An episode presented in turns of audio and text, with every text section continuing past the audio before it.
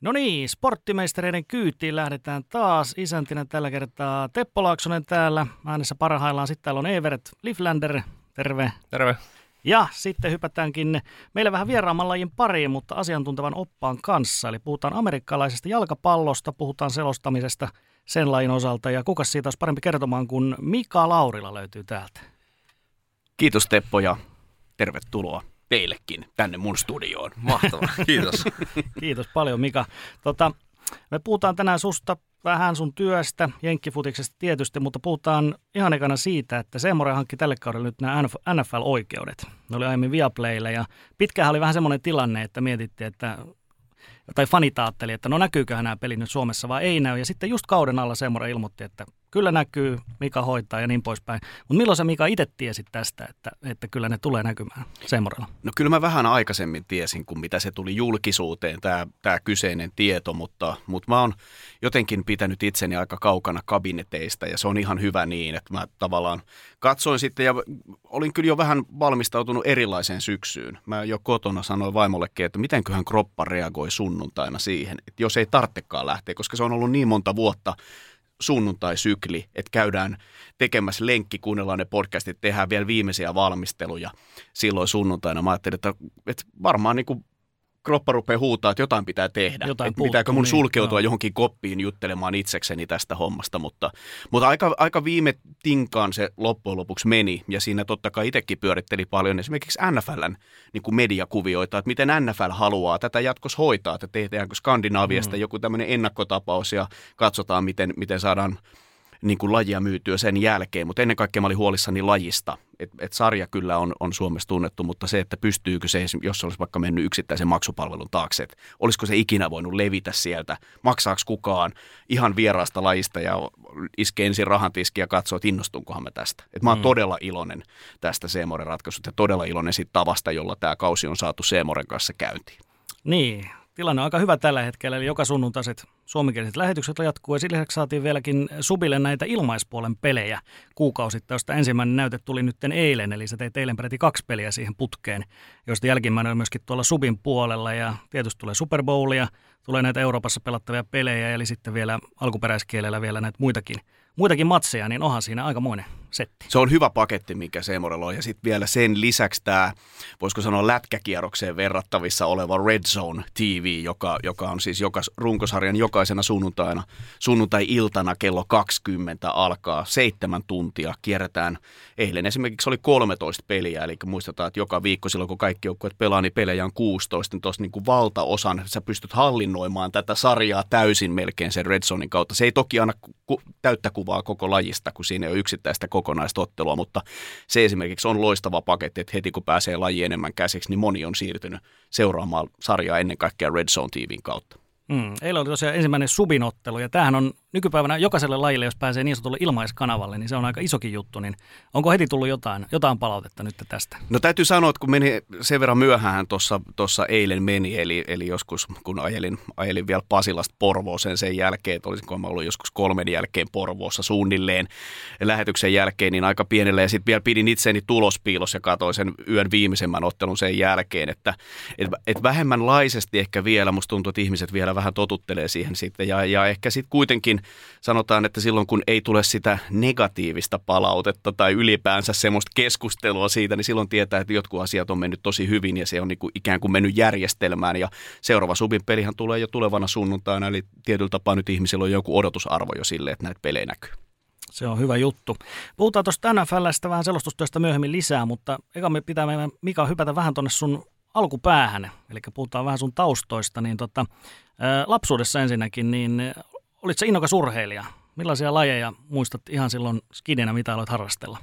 No meillä on ollut hyvä tilanne sikäli, että mä oon saanut elää semmoisessa kodissa, jossa niin kun, aina kun tuli jonkun esitteen kanssa kotiin, että hei tämmöistä harrastusta olisi, niin aina vanhemmat on ollut sillä tavalla, että no totta kai, järjestetään tämä. Mä muistan, mä oon ollut seitsemänvuotias ja pienen kyläkoulun oppilas ja Ilolan kylä Porvoossa – ja tota, Ilolan Sport oli urheiluseura, yleisurheiluseura ja, ja sitten oli semmoinen mahdollisuus, että haluaako liittyä tähän seuraan ja tulla yleisurheilemaan. Ja muistan, että vein laput kotiin. Mulla oli kaksi vuotta vanhempi isoveli, joka ei ollut aikana siitä innostunut. No hän innostui sitten kans. Ja saman tien meidän isä oli sillä tavalla, että no hei, että siellä on varmaan jotain valmennuskursseja, että kyllähän mä lähden mukaan. Ja oli sitten mukana niin kauan, kun me oltiin siinä yleisurheilussa. Ja ja tota, sitten mä muistan, että myöhemmin on ollut judoa ja on ollut uintia ja telinevoimistelua ja ja, ja muuta. Että aina mitä tuli vastaan, niin sit sen jälkeen innostui. Ja sitten kun me muutettiin lähemmäs Porvoon keskustaan, niin sittenhän tämä oli hirveän oma-aloitteesta, että selvä, kyllä me hoidetaan tämä ja järjestät hän itse sitten, että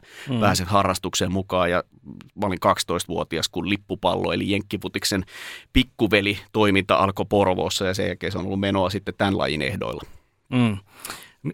Mitäs Livu, sulla oli siellä ensimmäinen kuulijakysymys. Joo, mä ripottelen niitä aina tänne väleihin ja tota, mutta tämä ensimmäinen kuuntelijakysymys ei varmastikaan mikään helppo ja pieni, nimittäin mikä on suurin haaveesi? Oh, jaa. Liittyy, se ei ollut nyt mitenkään eritelty. Sitten ei ollut mietitty edes, edes tähän hommaan. No se on tietysti tämmöinen hirveä, hirveä tota, niin, tyyppinen rauhallisuus ja siihen, siihen että, että tota, niin, voisi joka päivä herätä terveenä ja uteliaana hyvin pitkään vielä tämän jälkeen. Tota, en mä ole edes miettinyt tämmöistä. Musta tuntuu, että, että jokainen päivä mä innostun ihan hirveästi joka ikisestä päivästä ja siitä, niistä haasteista, mitä sieltä tulee vastaan. Mutta, mutta varmaan ehkä sitten loppuviimein haluaisin niin, että joskus olisi semmoinen – kaksikerroksinen talo rannalla, jossa ylä, ylätasanteella parveke ja kaksi roikkuvaa rottinki tuolia ja, ja siinä vieressä maailman rakkain koira, jota voi rapsuttaa ja, ja, ja vaimon kanssa katsella sitten auringon, auringon laskuun ja syksyllä juoda glögiä ja, ja syödä joulutorttuja. Se se varmaan on. Mm. Oho, ei. Aika tuommoinen suomalainen, suomalainen Eikö, eikö, eikö, vaan? Joo, farmariauto jäi vielä puuttumaan, vaikka siinä ulkona odottelisi, mutta totta niin. Mutta eikö meillä Suomessa ole vähän semmoinen tyyli, että meillä kun on, niin kuin, on tämä pimeys ja on, on niin kuin semmoinen vähän suorittamisen kulttuuri, ei hirveästi haluta niin kuin, puhua mistään sellaiset niin kuin, elämän ehkä niin kuin arkisimmista asioista mm. nimeltä raha ja kiire ja no harrastukset varmaan nyt puhutaan paljon, mutta niin kuin, ei ehkä niitä peloista ja Urheilmistakin on vähän vaikea aina puhua, mutta halutaan semmoinen tila, että voi olla ihan vaan hengittää. Joo, ja, ja mä luulen, että, että suomalaisilla aika monesti se tulee, niin kuin mullakin kävi nyt, että, että se unelma on joku hetki. Mm. Ja semmoinen mahdollisuus päästä siihen, niin kuin kontrolloida sitä, että sä pääset siihen hetkeen aina uudestaan ja uudestaan. Että se ei ole välttämättä enää semmoinen pääsisinpä maailman ympäri matkalle mm. tai voisinpa joskus käydä, käydä ottamassa itsestäni panoramakuvan Eiffeltornin huipulla, vaan se on nimenomaan siihen arkeen sisältyvä semmoinen kohta. Ja mä oon esimerkiksi huomannut, että mä tänä päivänä niin mun hetket liittyy monesti syksyn pimeyteen ja jotenkin lämpöön, kynttilöihin ja tämmöisiä. Mm. Mä huomaan, että e, aikuisuusmittarilla niin mä oon aika lähellä siis keski-ikää tällä hetkellä. Siitä sen, sen kai se voi päätellä tästä. Mm. Pitää lukea horoskooppeja ja, ja seurata tilannetta. Mä oon tilannut Parnassa kirjallisuuslehden kotiin, että, että ehkä mä oon sitten aikuisuusmittarilla aika korkealla tällä hetkellä pelottavan korkealla suorastaan. Siltä se vähän kuulostaa, mutta ei anneta se haitata. Niin äh, mitäs penkkiurheilu, jos mietitään lapsena, nuorena, niin ei tarvittu jenkkifutista vielä Suomessa hirveästi näyttää, mutta miten ylipäätään se, muistatko seurannees jotain urheilulähetyksiä telkkarista radiosta? Mä muistan, että mä oon ollut aika maaninen itse asiassa urheilun seuraaja, tota niin, ja se on kyllä tullut jollain tavalla kotoa. Mä muistan eh, heränneeni syksyllä 1988 meidän äidin kiljumiseen olohuoneesta ja sitten kömmin unenpöppörössä. Jokainen muistaa sen hetken, kun jostain syystä, että mitä täällä tapahtuu. Tapio Korjus oli heittänyt olympiakultaa ja siitä tämä niin kuin huutaminen ja sitten mä jäin katsomaan sitä lähetystä. Mä muistan, kuinka Gundes vaan äh, oli suorastaan ylivoimainen Galgarissa ja siis tämmöisiä niin kuin yksittäisiä tilanteita. Italia 90 futis ja jotenkin se pienen pojan ajatus siitä, että miksi Diego Maradona itkee – mm. kun Argentiina hävisi finaalin. Ja sitten vasta myöhemmin niin kuin ymmärsi, että hetkinen, että tämä ei ole ihan niin kuin pikkujuttu. Mä ajattelin, että iso mies ja mitäs tästä näin. Ja, ja, ja, ja tämmöisiä sporttispurtti-ohjelma oli, oli niin kuin mun semmoinen ikoninen alttari, jonka eteen mentiin. Ja jo oltiin mummolassa tai missä tahansa, niin niin jollain semmoisella pikkulapsen ilman auktoriteettia, mutta siis valtavalla jääräpäisyydellä, niin koko se päivän rytmi asettu sen mukaan, että oli se puuroa tai mitä tahansa muuta lounasta, niin se tarjoltiin vasta sen jälkeen, kun oli mahdollisuus nähdä. Joku, jotenkin se tuli, mä muistan, että onkohan se jopa otettu VOSlle mulle tai jotain, mutta se piti nähdä mm. ja, ja, ja sitä katsoa sen jälkeen. Mutta mä muistan, että on ollut niin kuin tosi paljon tämmöisiä yksittäisiä tilanteita, että niihin on uppouduttu niin kuin hyvin, hyvin vahvasti ja, ja katsomaan niitä Keski-Euroopan mäkiviikkoja. Se taas keskittyy siihen tunteeseen, että kyllä muistaa sen mummolan takkatulen lämmön siitä, miten Ernst Vettori hyppää ö, Bischofshofenin mäkeä alas ja, ja siitä jännitetään suomalaisia. Jotenkin se keskittyy siihen yhteen ja miten kaikki menee vähän lähemmäs telkkaria ja on hengittämättä – ja sitten nojautuu taaksepäin ja puhaltaa ulos, kun se suomalainen onnistuu ja pysyy pystyssä, kun telemarkki tulee alas. Ja totta kai niin kuin Matti Nykäsen niin kuin huippukaudet asettuu siihen samaan kohtaan, niin kyllä mä niin kuin koen, että, että se vei aika vahvasti mennessään. Ja semmoinen tietynlainen friikkiys ehkä myös siihen, että tietyt jutut piti katsoa. Silloinhan ei ollut analytiikkaa tai tilastoja, mm-hmm. mutta tekstitv tuli hyvin varhaisessa vaiheessa mukaan. Ja sieltä kanavien niin kuin tiettyjen sarjojen katsominen ja ihan vaikka vaan pistepörssien lukeminen. Ja muistan, miten oli Sami Kapanen pelasi kalpassa ja kiinnitin huomiota, että onpa se ottanut vähän jäähyjä. Ja tämän tyyppisiä jotkut pelaajat jäi sitä kautta mieleen. Ei siksi, että olisi hauska nimi, vaan sen takia, että hetkinen, mitä, minkä takia Pekka Tirkkonen, mikä se on niin hyvä pelaaja vaikka, tai tekee noin paljon pisteet, vaikka se pelaa noin huonossa joukkueessa. Ja, mm. ja yksittäisiä semmoisia kohtia, mitkä tuli sieltä. Mulla oli kaverin kanssa, yhden kaverin kanssa aikana jopa semmoinen, että me kirjattiin urheilulajeja ja kirjattiin niiden urheilulajien perään suosikkijoukkueita tai suosikkiurheilijoita. Ja mä muistan, että siellä oli siis jostain purjelennosta alkaen näitä, niin kuin, että kun vaan jostain näki jonkun, niin hei, tämä oli tämä. Käsipallossa oli, muistan, Katja Nyberg, olisikohan pelannut Spartassa, tai tämä nykyään olla itse asiassa Norjan kansalainen, mutta muistan, että joku tuli ilta myöhään jostain Yle-urheilun kautta sit peli, ja sitten sitä tuli kotona katsottu ja todettu, että tämä on hyvä pelaaja. Mm ihan kun miettii tuota aikaa, että ei se nyt niin kauan ole, että 90-lukuun ja 80-luvun loppuun, mutta kuitenkin just toi tiedon hankinta, että nykypäivänä, jos sä haluat tietää mitä vaan vaikka urheilusta, niin tuosta vaan puhelin auki ja just tieto näin. on siellä, mutta sitten piti kaivaa teksti-TVt ja lehdet ja Joo, kaikki, ja, mitä mä, sai. ja mä oon toisaalta sitten taas ajatellut siitä, mä oon hirveän pienenä esimerkiksi Porvoossa mennyt muistan, että on ollut, me ollaan oltu jo silloin Porvoo Butsarsin jäseniä ja menty siis jostain talvisista talkoista kävelyhimaan. Ja sitten ajatellut, että poikkeampa urheiluhallin kautta, ihan vaan, että onkohan siellä jotain. Ja Porvoon Tarmo pelasi korista ykkösdivarissa, siellä oli joku tämmöinen, ei se nyt ehkä Final Four-tyyppi, mutta joku tämmöinen turnaus. Mä muistan, että mä jäin hirveän nälkä, kylmä, mutta siellä mä sitten notkuin varmaan niin kuin kolme tuntia katsomassa koripallopelejä. Bernard Harris pelasi vielä, muista, olisiko ollut Karkkilan joukkueessa silloin. Ja, ja, ja, ja niin kuin, uppoudun siihen. Ja tavallaan se, että nykyään se tieto on saatavilla myös näin niin kuin suurten sarjojen, niin mä pidän sitä vähän sillä tavalla suomalaisen urheilun tragediana, että sitten samanaikaisesti niin kuin meidän lapset, jotka on nyt samanikäisiä kuin on itse ollut silloin, niin he poimii sen marjan tuolta niin kuin kilometrien takaa ruutujen välitykselle ja idolit tulee sieltä. Mun idolit oli niitä kotikylän tyyppejä, niitä, jotka saattoi verkkareissa tunnistaa kaupungilla, niitä katsottiin hiljaa ja pysähdyttiin ja sille, että joutui vanhemmat pyytää, että tulen nyt jo, ja mä vaan tuijotin perään, että tuolla on Butsarsin verkkarit. Toi on mm. varmaan kova jätkä.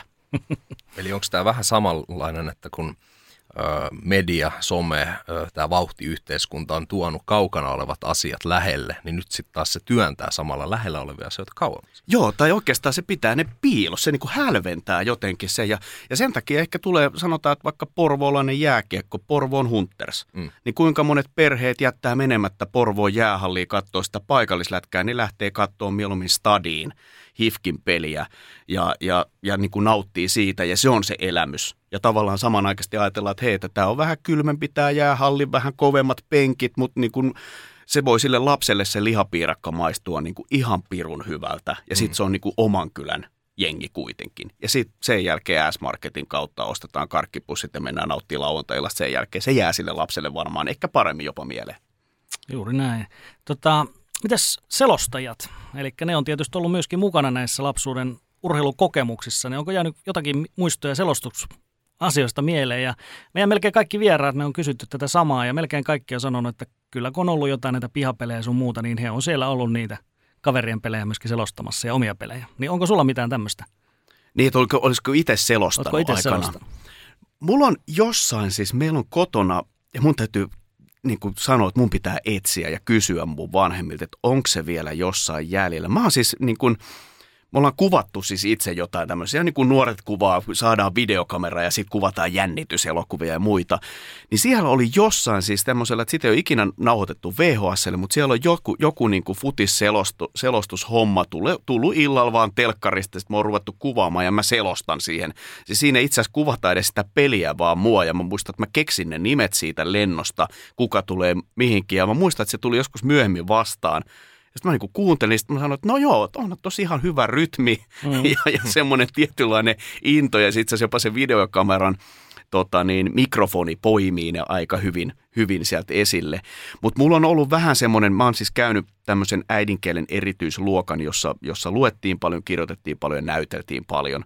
Ja, ja jollain tavalla sitten ehkä mä päädyin tosi monesti täm, tämmöisissä hommissa niin kuin, kolmannella luokalla, kun tulin uutena oppilaana luokkaan, niin seitsemässä veljeksessä olin Eero, mutta jo seuraavana vuonna olin noussut Juhanin rooliin ja, ja tavallaan ei, ei ollut sillä tavalla, että olisi ollut hirveä päsmäröimään sinne, mutta en myöskään kieltäytynyt, jos joku sanoo, että hei, miten tämä ja se on sama, sama on sitten ehkä heijastunut koko mun elämään sen jälkeen, että hei, että jokainen asia tuntuu niin jännältä, että kurkataan ja katsotaan. Sitten en voi tietää, mitä tämä on, jos en ensin kokeile, minkälaista se on.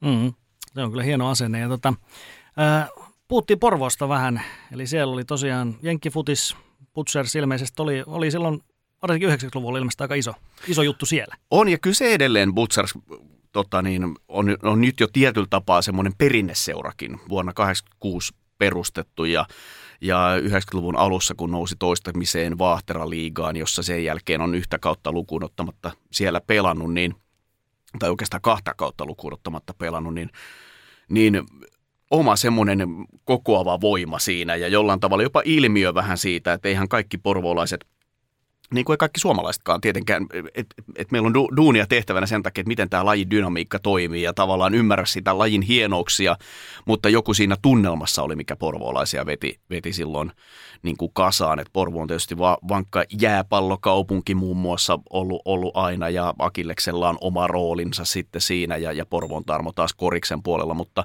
mutta Jenkkiputis tuli aika rymisten silloin ja, ja keräs kovia, kovia niin kuin yleisömääriä vaikka suurin osa ihmisistä aina miettikin, että mitäköhän tuolla oikeasti nyt tapahtuu tällä hetkellä. Mm. Ja Jenkkifutis oli myöskin sun oma laji. Sä pelasit Vaahteraliigassa ja oliko näin, että peräti kuusi Suomen mestaruuttakin siellä tuli, niin, niin tota, mikä, mikä oli sun pelipaikka ja millaisia muistoja pelauralta?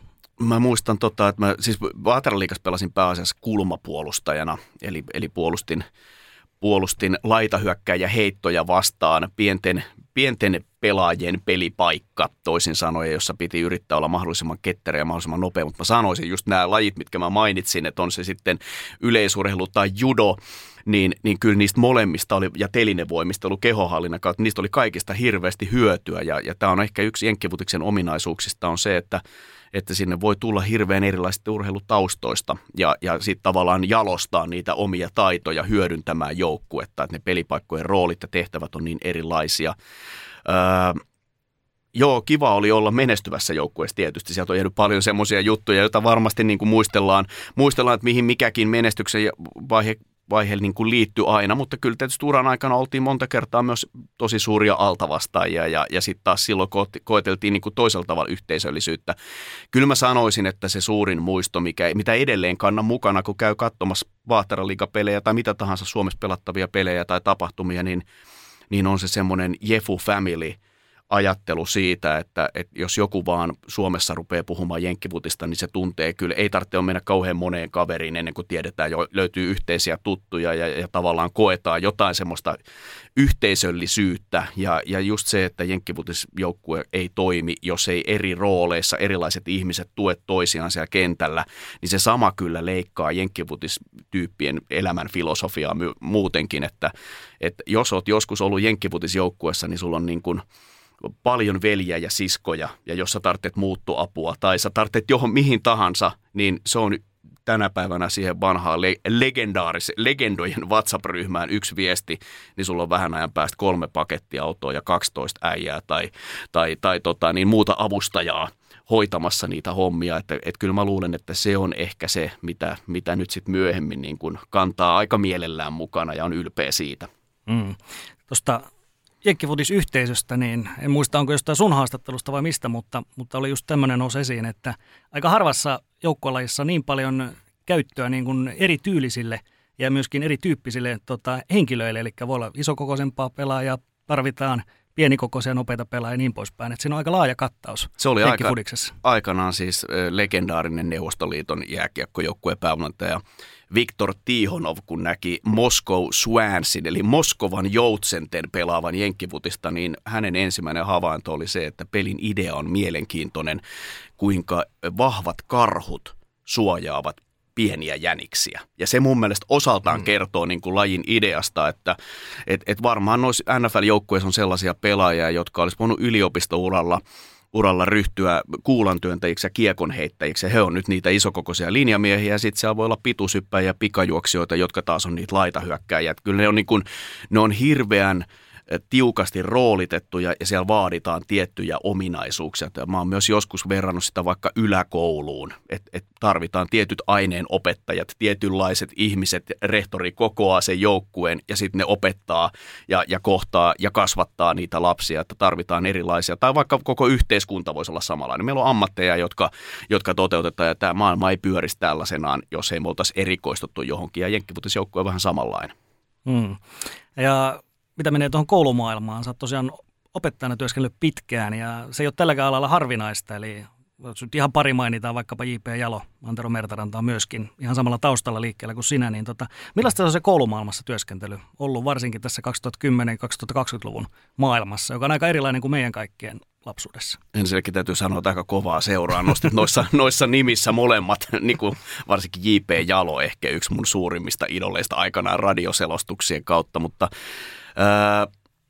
koulumaailmahan on hirveän semmoista, voisiko sanoa, se julkinen ääni koulusta on hirveän polarisoitunutta. Mehän puhutaan, aina ylistetään ja sitten toisaalta taas Suomessa järkytytään hirveästi koulumaailmasta siitä, mitä siellä tapahtuu. Ja, ja, ja sitten toisaalta niin kuin kotiin menee tietynlainen viesti, vaikka kuinka puhuttaisiin Vilmasta ja siitä, miten viestintää niin kuin parannetaan tai mitä oppilas kertoo koulusta kotona, niin se on, siinä, se on aina niin kuin vaan semmoinen representaatio siitä, mitä siellä koulussa tapahtuu. Öö, nyt kun mä jäin virkavapaalle ja mulle jäi aivan fantastiset nyt kuudesluokkalaiset oppilaat sinne, joita mulla on ikävä todella paljon. Siis ne oli niin kuin, niin kuin omia lapsia ne siellä, mitkä, mitkä tota, niin meidän luokassa, luokas oli. Niin tota, öö, se kohtaaminen lasten kanssa on sitten kuitenkin varmasti ihan samanlaista kuin se on ollut aina – ja, mm. ja totta kai niin kun joskus puhutaan opettajien auktoriteetista ja siitä, miten opettajan pitää pystyä sanomaan viimeinen sana, niin sitten samalla unohdetaan se, että joskus on se sitten 70-lukua tai 80-lukuakin, niin sieltä muistellaan sitten samanaikaisesti auktoritäärisiä opettajia, mutta myös niitä opettajia, jotka oli äärimmäisen arvaamattomia, jotka saattoi nostaa naulakkoa roikkumaan tai joilla oli omia mm. rangaistusmetodeja ja, ja eihän me siihen haluta kuitenkaan sitten mennä takaisin. Mutta kyllä on niin kuin paljon sellaisia, sanotaan esimerkiksi se uteliaisuus, mistä mä puhuin, niin, niin se on aivan uskomaton se tilanne, kun sä näet, kun sulle tulee luokallinen lapsia, joista, jotka niin kuin siinä vaiheessa, kun sä rupeat puhumaan, että mitäs tänään käydään läpi, ja sä näet silmistä sen, että, että itse asiassa oli muuten tänään taas tosi siistiä tulla, että me saadaan olla täällä, me saadaan tätä yhdessä tehdä, me saadaan innostua tästä, ja opetella siitä vähän ehkä väsyneenä, pikkasen nälkäisenä kasvuessa olevalle lapselle, jolla rupeaa muutenkin ehkä välillä mielialat heittelemään, niin sitten kuitenkin siitä vähän vastenmielisestä jutusta oppia löytämään joku iloinen kulma tai tahko, joka nähdä niin, että hei, tämä on aika hyvä juttu. Ja, ja kyllä mä edelleenkin niin kuin väitän näin, että – että se pääpaino, pääpaino niin kuin mistä puhutaan koulusta, on aika, aika lailla niin kuin väärää siitä, mitä se loppujen lopuksi on. Toki jokaisessa luokassa ja jokaisessa koulussa on hyviä ja huonoja päiviä. Jokaisella opettajalla ja oppilaalla on hyviä ja huonoja päiviä, mutta nyt näin, että ei siitä ole alle puoli vuotta, kun mä oon jäänyt koulumaailmasta pois, niin, niin kyllä mä sitä niin kuin jo nyt mietin, että kuinka monta hyvää kohtaamista joka ikinen päivä ja lasten näkemyksiä asioista, jotka eroaa tosi paljon sellaisista kyynisistä aikuisten ajatuksista, niin, niin kyllä se oli myös opettajalle aika semmoinen niin kuin luova miljö, sanotaan näin. Mm. Tästä on puhuttu lasten suhteesta urheilu ja liikuntaan, niin mulla on itselläkin alakouluslapsi, niin tota, ja sanotaan, että se on, se on niin kuin joko tai vähän nykypäivät. Jos ennen vanhaan kaikki tavallaan vähän, vähän meni siellä, siellä tota ulkona, leikittiin koulun jälkeen ja noin poispäin, niin nyt ollaan siinä, että jo ala-asteella on tällaisia, voi olla useita liikuntaharrastuksia, niin kuin todella paljon liikutaan niin kuin ihan, ihan älyttömiä määriä, ja sitten voi olla niitä, joilla se liikunta koulun ulkopuolella on niin kuin ihan, ihan pyöreitä nollaa. Niin allekirjoitatko tätä? No kyllä mä tavalla, kyllä se on pakko allekirjoittaa, näinhän se on. Ja mä, mä puhun itse, itse on joskus kirjoittanut kolumninkin aiheesta ajaton lapsi.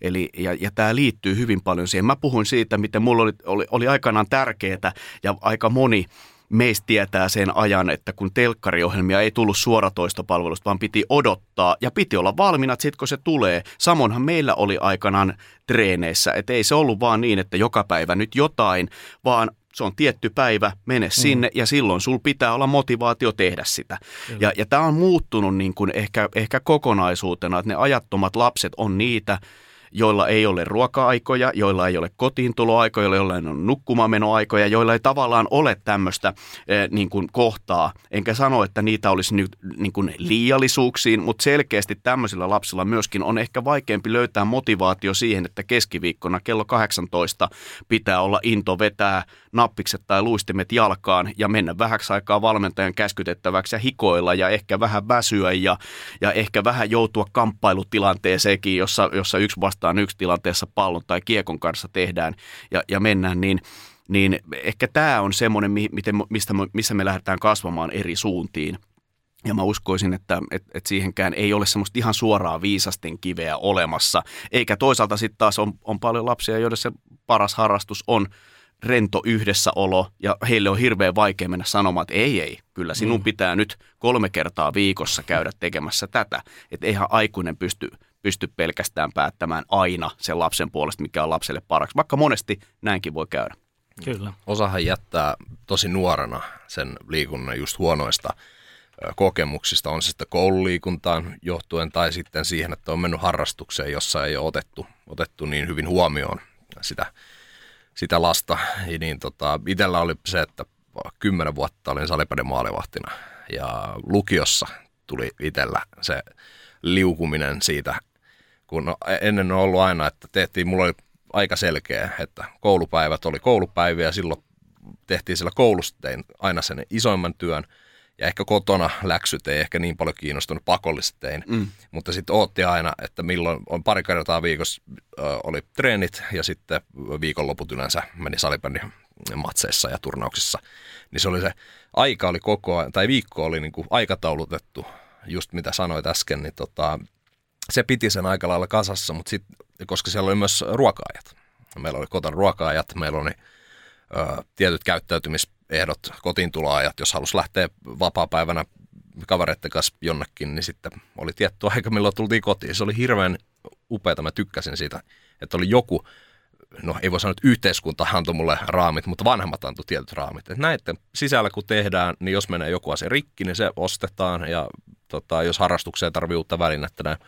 Se oli, se oli niin kuin hienoa aikaa. Mutta sitten lukiossa, kun tulee, että on vähän omaa rahaa, on sitä omaa aikaa, mihin voi käyttää, niin sitten sit vähän alkoi lipsumaan, alkoi liikkumaan niistä omista rajoistaan.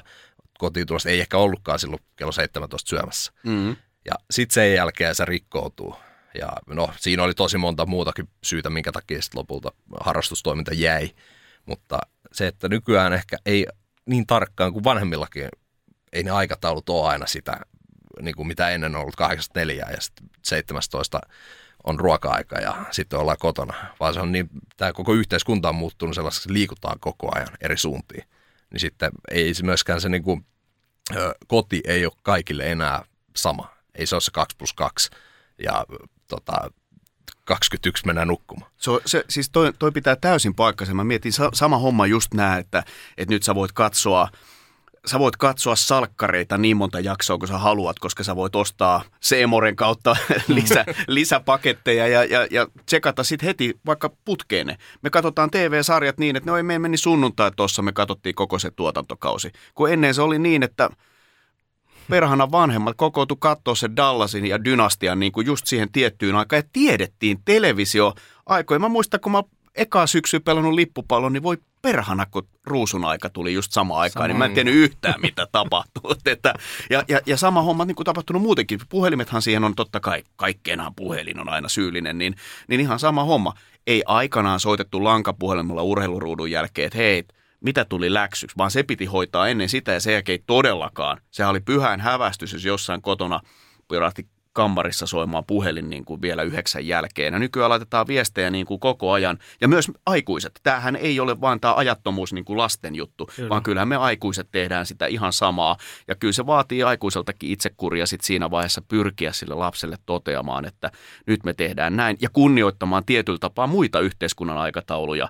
Ö, on oppilaita, jotka eivät millään vanhemmat eivät millään pysty tulemaan niin kuin virka-aikana vaikka arviointikeskusteluun mutta voivat kyllä seuraavana päivänä tulla lapsen hakemaan 12, kun on parturiaika. Mm. Että niin kuin, kyllä, kyllä meillä on niin kuin aikuisillakin jumpattavaa siinä niin kuin näyttää lapselle, että, että niin kuin kello on tietyllä tapaa, ei, sen, ei kaiken tarvitse olla niin, kuin niin että se on sekunti, sekunnilleen mennään, mutta se on yksi tapa opettaa itsekuria ja tietyllä tapaa johtaa semmoiseen niin kuin kunnioittavaan käytökseen, olla ajoissa ja olla perillä ja, ja, ja tehdä asioita ottamatta siitä liikaa paineita. Niin kyllä mä sanoisin, että se silti, silti jos palattaisiin jossain vaiheessa vähän siihen, että että on tietyt paikat, tietyt ajat niille, niin silloin tämä helpottaisi.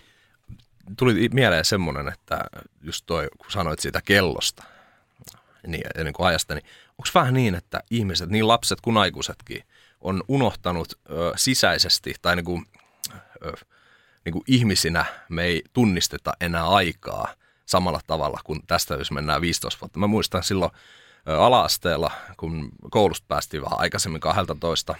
Meillä oli niin, että iskä tuli yleensä, jos oli aamuvuorossa, niin se tuli 14 kotiin ja äiti tuli sitten 16.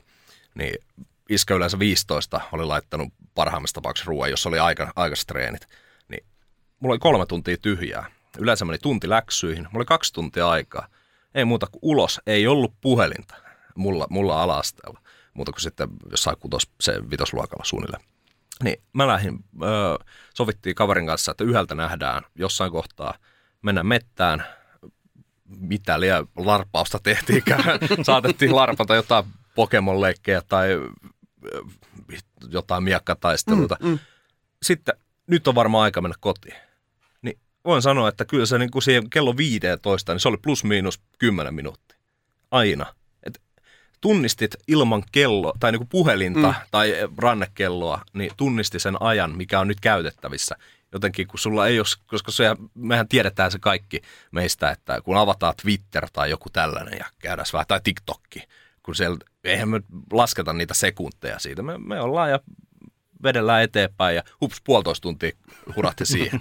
Mutta ei me tiedetä, että paljon siihen menee, kun me otetaan tästä puhelin ja avataan joku sovellus. Niin meillä on tietty aika menee, mutta me ei tiedä, mikä aika siihen menee. Mutta ennen tunnistettiin ehkä niin kuin myös fyysisesti, että okei, nyt on mennyt näin ja näin paljon aikaa, että pitäisiköhän nyt olla jos jossain muualla. Niin, se on just se ero, että ennen sä katsoit sen ritariassa, niin se oli se, paljon se on, nyt on kolme varttia, mutta nyt jos sanoit, että otetaanpa tuosta internet, niin mä alan käydä internetiä aasta ööhön, niin siinä voi mennä pikkasen enemmän aikaa. Se on muuten ihan totta toi, että, että, että ollaanko me menetetty tämmöinen ajan hahmottamisen. Mm. Ihan samalla tavalla se perustuu siihen, että välillä miettii, että, että lähdet ostoskeskukseen.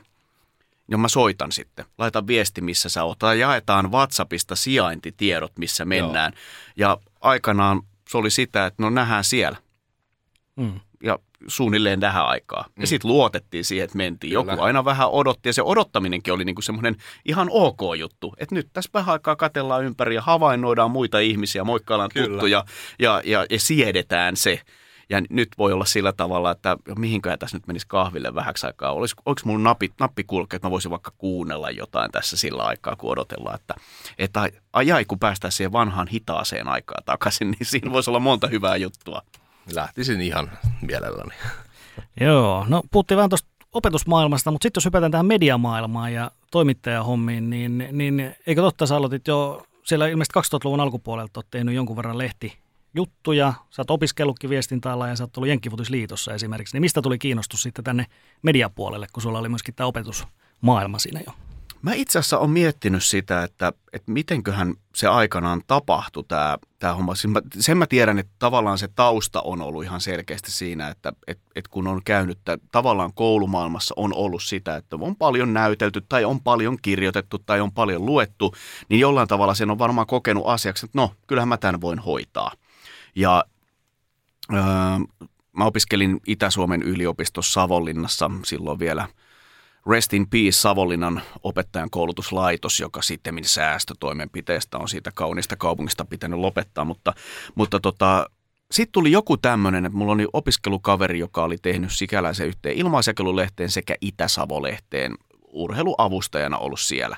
Ja hän oli sitten vinkannut, että hei, että hänellä olisi tämmöinen kaveri, joka voisi tulla, koska mä sitten sanoin, että, että olisihan se kiva vähän niin kuin saada taskurahaa ja näin. Edelleen unelma oli olla opettaja ja, ja tällä tavalla. Ja ja tota niin, mä olin kirjoitellut sitten nettisivulle Porvoon Butsarsin, mä olin silloin Porvoon Butsarsin naisten joukkueen valmentaja ja, ja kirjoitellut sitten jotain otteluraportteja. Mä muistan, että mä lähetin niistä näytteet sitten näihin kahteen ja siellä oli oli sitten Itä-Savon urheiluesimies Erkki Kauppinen oli muhun yhteydessä ja, ja tota, niinpä sitten hän valjasti mut heti, että tuuppa tähän mukaan. Mä muistan, että Savonlinna Top Team salibändin jutuista muun muassa kirjoitin heti ensimmäisen otteluraportin ja ja, tota, ja jännitin kovasti, että milloin pääsen tai joudun Sapkon peliin tekemään. Et Savonlinnassahan oli paljon East Volley, pelas, pelas Lentisliigaa ja, ja, ja oli, oli tota niin, ö, ajo pelas naisten lentistä korkealla tasolla. Että siellä oli paljon semmoisia lajeja, jotka oli mulle vähän vieraampia, mutta niin vaan niihinkin päästiin mukaan. Ja muistan, että Ville Leino oli silloin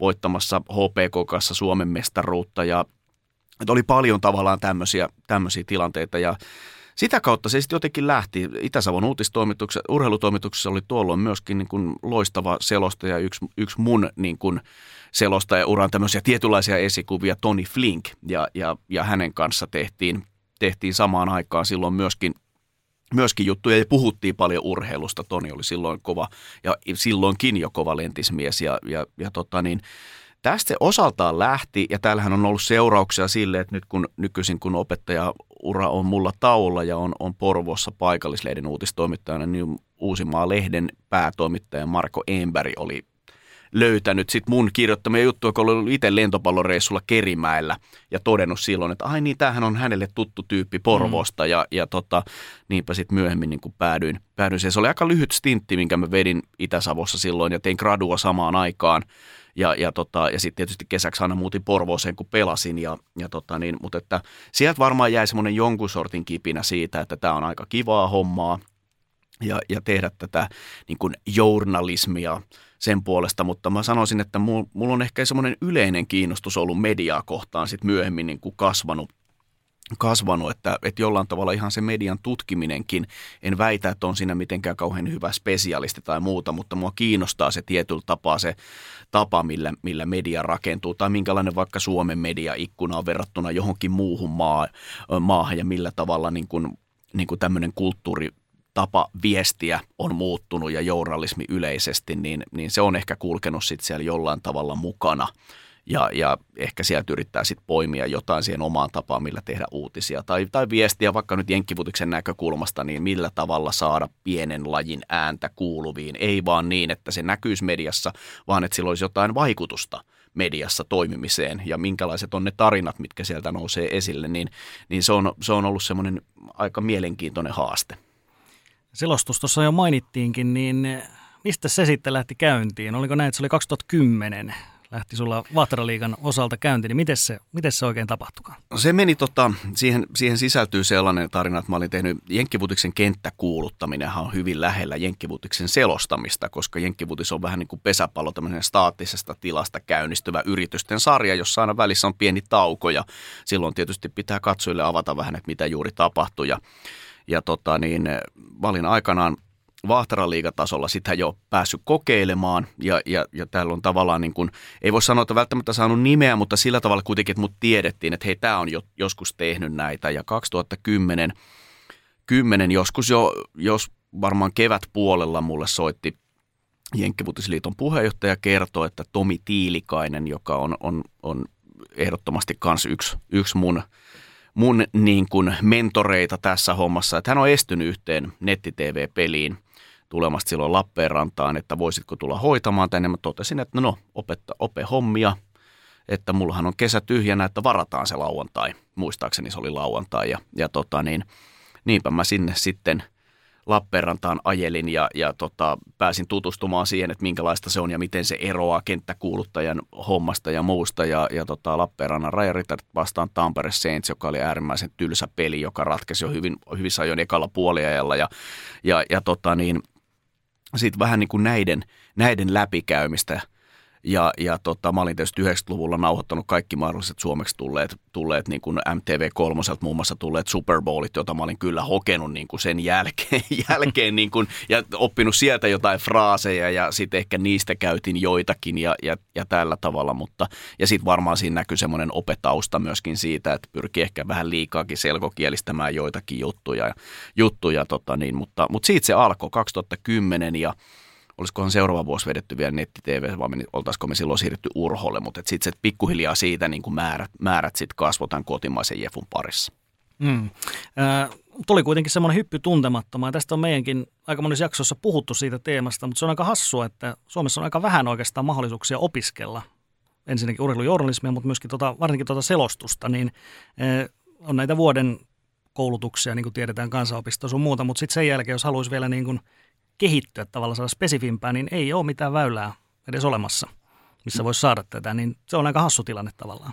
No se pitää ihan paikkaansa ja sitten kun mietitään vielä sitä tilannetta, mihin se selostajakin joutuu, siellä voi olla niin kuin, no Jenkkifutis on, on, on niin kuin pienet piirit, mutta kun pidetään mielessä se, että sä saatat olla jonkun niin kuin tosi rakkaan joukkueen peliä selostamassa, sä saatat olla jollekin, jolle se on päivän kohokohta, tärkeimmistä asioista kiinnittyä johonkin yhteisöön ja, ja sit sä hyppäät sinne lauteelle, vedät luurit päähän ja annat mennä.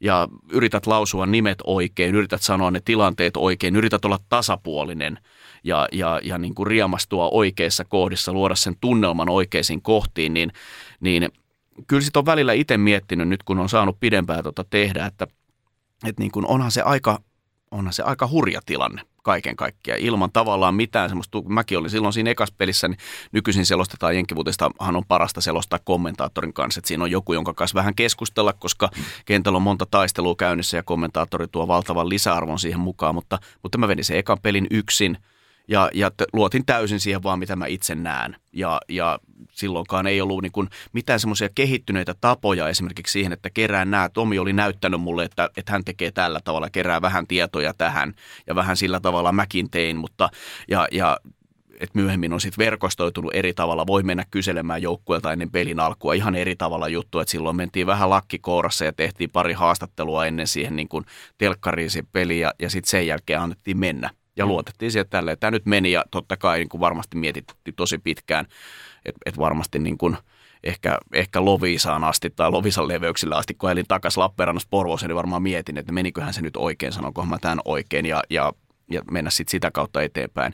Että sitten myöhemmin, kun muistan, kun NFL alkoi alko silloisella nelonen Pro yksi ja kaksi kanavilla, niin muistan, että silloin, silloin kanavajohtaja, urheilujohtaja Jorma Paakkari antoi mulle neuvon, että älä missään nimessä googleta omaa nimeäsi. Älä, älä lähde käymään niin kuin sitä läpi, koska sitten jostain tulee kuitenkin semmoinen riipaseva palaute siihen, että miksi meni näin. Ja se voi olla jollekin tosi iso juttu. Ja sitten se tuntuu myös selostajalle tosi isolta jutulta sen jälkeen. Ja, ja totta, niin mä oon yrittänyt tätä Paakkarin neuvoa pitää sitten olemassa itselläni.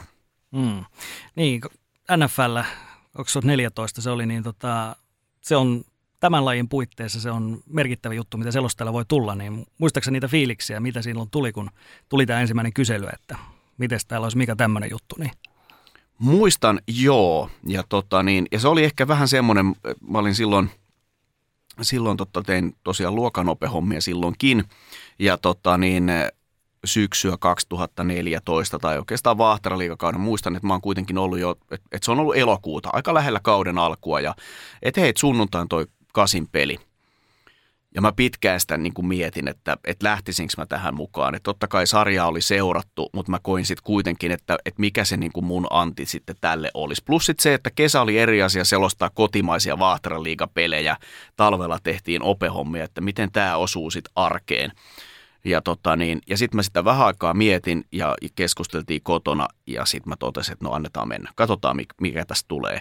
Ja mä muistan, että sitä mitä paljon pohdittiin silloin oli, oli oli totta kai se taso, että millä tavalla tästä nyt sitten puhutaan. Mm. Että tehdäänkö tästä nyt semmoinen niin kuin tosi sisäänheittotuote ja, ja ikään kuin yksinkertaistetaan. Ja ruvettiin tavallaan hakemaan sitä niin kuin kohdeyleisöä ja katsoja, että millä tasolla tästä puhutaan. Ja, ja se meni oikeastaan se eka syksy tavallaan semmoisessa – itsereflektiossa siinä, että minkälaista tämä olisi, niin kuin, ja kommentaattoreidenkin kanssa sitä paljon puhuttiin. Ja mä luulen, että se silloin se tavallaan niin kuin löytyi, ehkä osattiin kuvitella se katsoja, joka loistavan katseluaikaan sunnuntaina kello 20 asettuu telkkarin ääreen, ja mitä hän saa siitä, miksi hänelle juuri sopii se suomenkielinen selostus. Joo, tähän liittyen tuli itse asiassa tämmöinen kuuntelijakysymys, ja se on hyvin yksinkertaisuudesta. Jussi kysyy, että miltä tuntuu olla Suomen Jefu-sanan saattaja?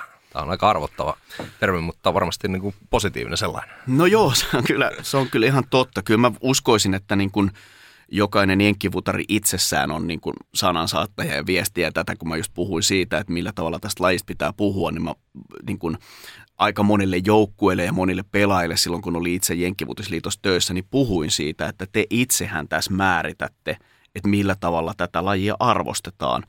Ja, ja, ja totta kai niin kun, tuntuuhan se vähän, vähän pöyristyttävältäkin omalta, omalta osaltaan Suomessa, kun ei ole niin kuin sellaista – tietyllä tapaa sellaista pelaajaa, joka suoraan tunnistetaan, niin sitten mä oon niin kuin itse havahtunut jossain vaiheessa siihen, että kun NFLssä tapahtuu jotain, sanotaan, että, että myös tosi traagisia asioita. Henry Rux ajoi viime vuonna niin kuin törttöili kamapäissään autolla Las Vegasin mm. motaria ja nainen ja koira kuoli autopalossa hänen niin kuin törttöilyensä takia, niin sitten mulle soitetaan iltapäivälehdestä ja kysytään kommenttia – ja mä niin kuin mietin, että niin, että mä oon selostaja. Mutta kun meillä ei ole tavallaan sitä, ja mä odotan sitä hetkeä, jolloin mä voin todeta, että hyvä, mun ei tarvitsisi niin kuin olla tässä. Mä toki sen teen ihan niin kuin lajin puolesta, jotta laji pysyy esillä, mutta tota niin, mutta se on vaativa rooli omalla tavallaan. Ja kyllä mä sitten taas toisaalta niin kuin olen monelle sanonutkin, että tämä on vähän semmoista niin kuin lajidiakoniaa samalla. Että mä koen, että tämä se, selostamisen työ on erilaista kuin monella, jolle, jolle laji on tuttu. Me opitaan tietyt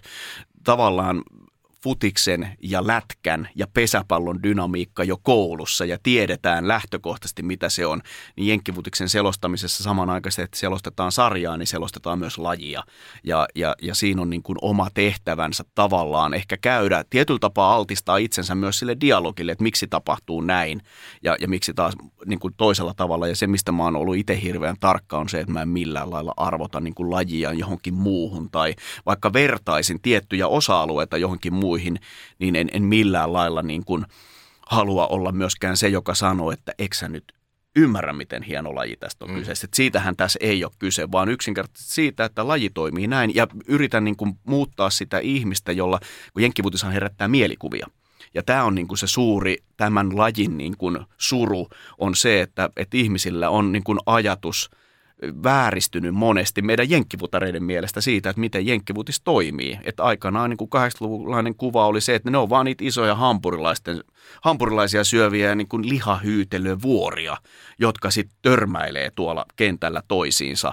Ja, ja sitten myöhemmin on tullut se, että me tunnistetaan niin kuin se visuaalinen näky, kypärä ja harttarit ja maalihaarukat, mutta sitten se itse laji, lajin niin kuin, että millä tavalla vaikka pelikello käy, miten se yritys muodostuu ja mitä ne te isommat pelaajat tekee, ai siellä on noin pieniä. Ja mun, multa monesti kysytään, että, että sä oot tämmöinen mikkihiiren kokoinen jätkä, että miten sä niin kuin jenkkivutikseen oot päätynyt. Ja silloin me päästään eteenpäin siitä, että aivan, sullahan on vääristynyt ajatus mm. siitä, minkälainen tämä laji on.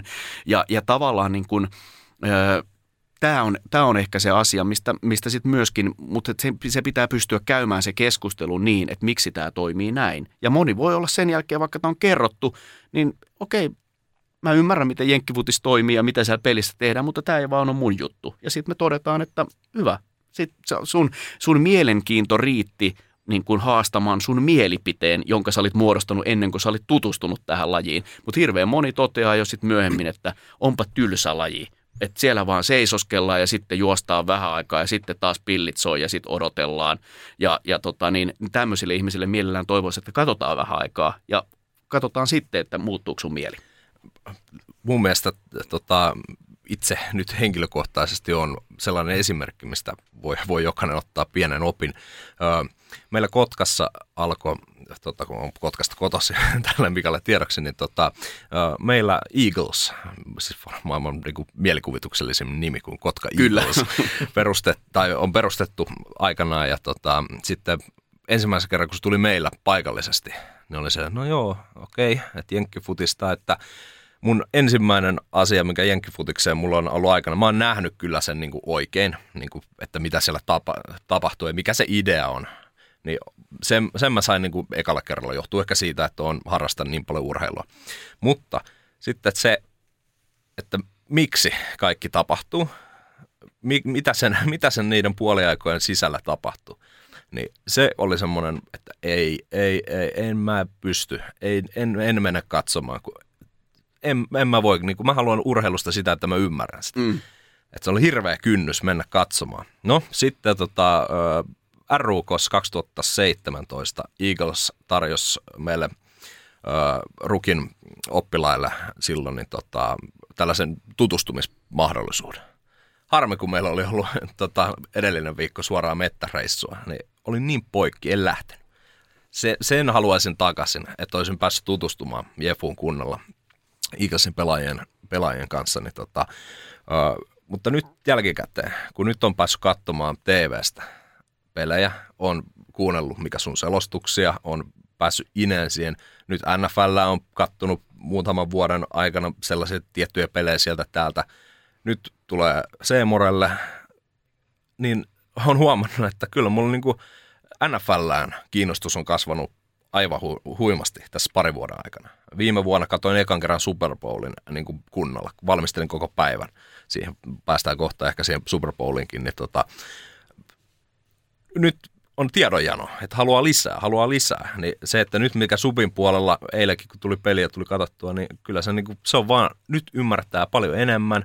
En, en ymmärrä läheskään kaikkea vielä. Mutta nyt sitä niin kuin oppia vaan saan. Niin kyllä mulla on niin kuin muutama laji tippunut, niin kuin jos, jos lajit arvotettaisiin sille, niin kuin, että kuinka paljon haluaa käyttää. Niin kyllä Jefu on sieltä niin kuin pari vuoden aikana niin kuin nostanut itsensä jo hyville sijoille, että nyt mulla on semmoinen mahdollisuus käyttää aikaa Jefuun. Niin, että antakaa Jefulle just mahdollisuus, mitä mikä sanoi, että se, että jos se siinä kohtaa tuntuu, kun olette vähän aikaa miettinyt, että nyt ei ole juttu, niin eihän siinä ole pakko niin kuin lähteä katsomaan pelejä tai niin kuin käyttää aikansa Jefuun, mutta antaa mahdollisuuden sille koska sieltä voi löytyä oikeasti sitä niin kuin elämään uutta suolaa ja sokeria. Ja mä vähän mietin niin kuin itse sitä aina semmoisena, että et, et tietyllä tapaa jenkkivutiksi on hirveän paljon ehkä suomalaiseen mielenlaatuun sopivia elementtejä siinä, miten se itse peli rakentuu. Just tämä ajatus, että sulla on neljä yritystä, jolla on päästävä kymmenen jardia eteenpäin. Ja se tiivistyy näihin. Meidän suomalaisten suosikkilajeja on vähän, kun nyt mä puhuin mäkihypystä tai keihänheitosta, ne on yksittäisiä suorituksia ja mitä siinä tapahtuu. Tai Kaisa Mäkäräinen pystypenkalla saako se sen laikan alas sieltä nyt vai ei. Ja me jännitetään sitä. Ehkä jollain tavalla kun huuhkajilla on kulmapotkutilanne, niin me kokoonnutaan taas nojaamaan kohti telkkaria ja hengitys loppuu siihen. Jenkkivutishan on käytännössä erikoistilanteita toisensa jälkeen. Se on niin kuin sarja kulmapotkuja ja mitä nyt onnistuu ja sitten taas takaisin.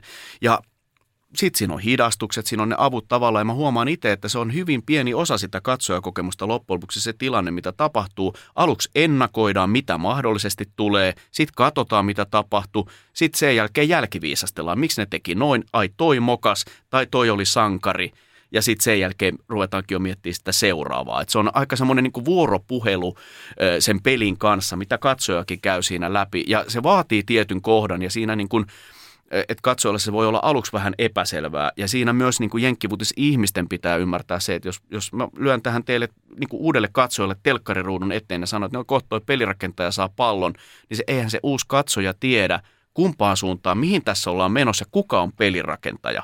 Ja, ja että siinä menee pieni hetki ennen kuin sieltä löytää nämä. Ja just se, että pelipaikkojen nimiä on valtavasti.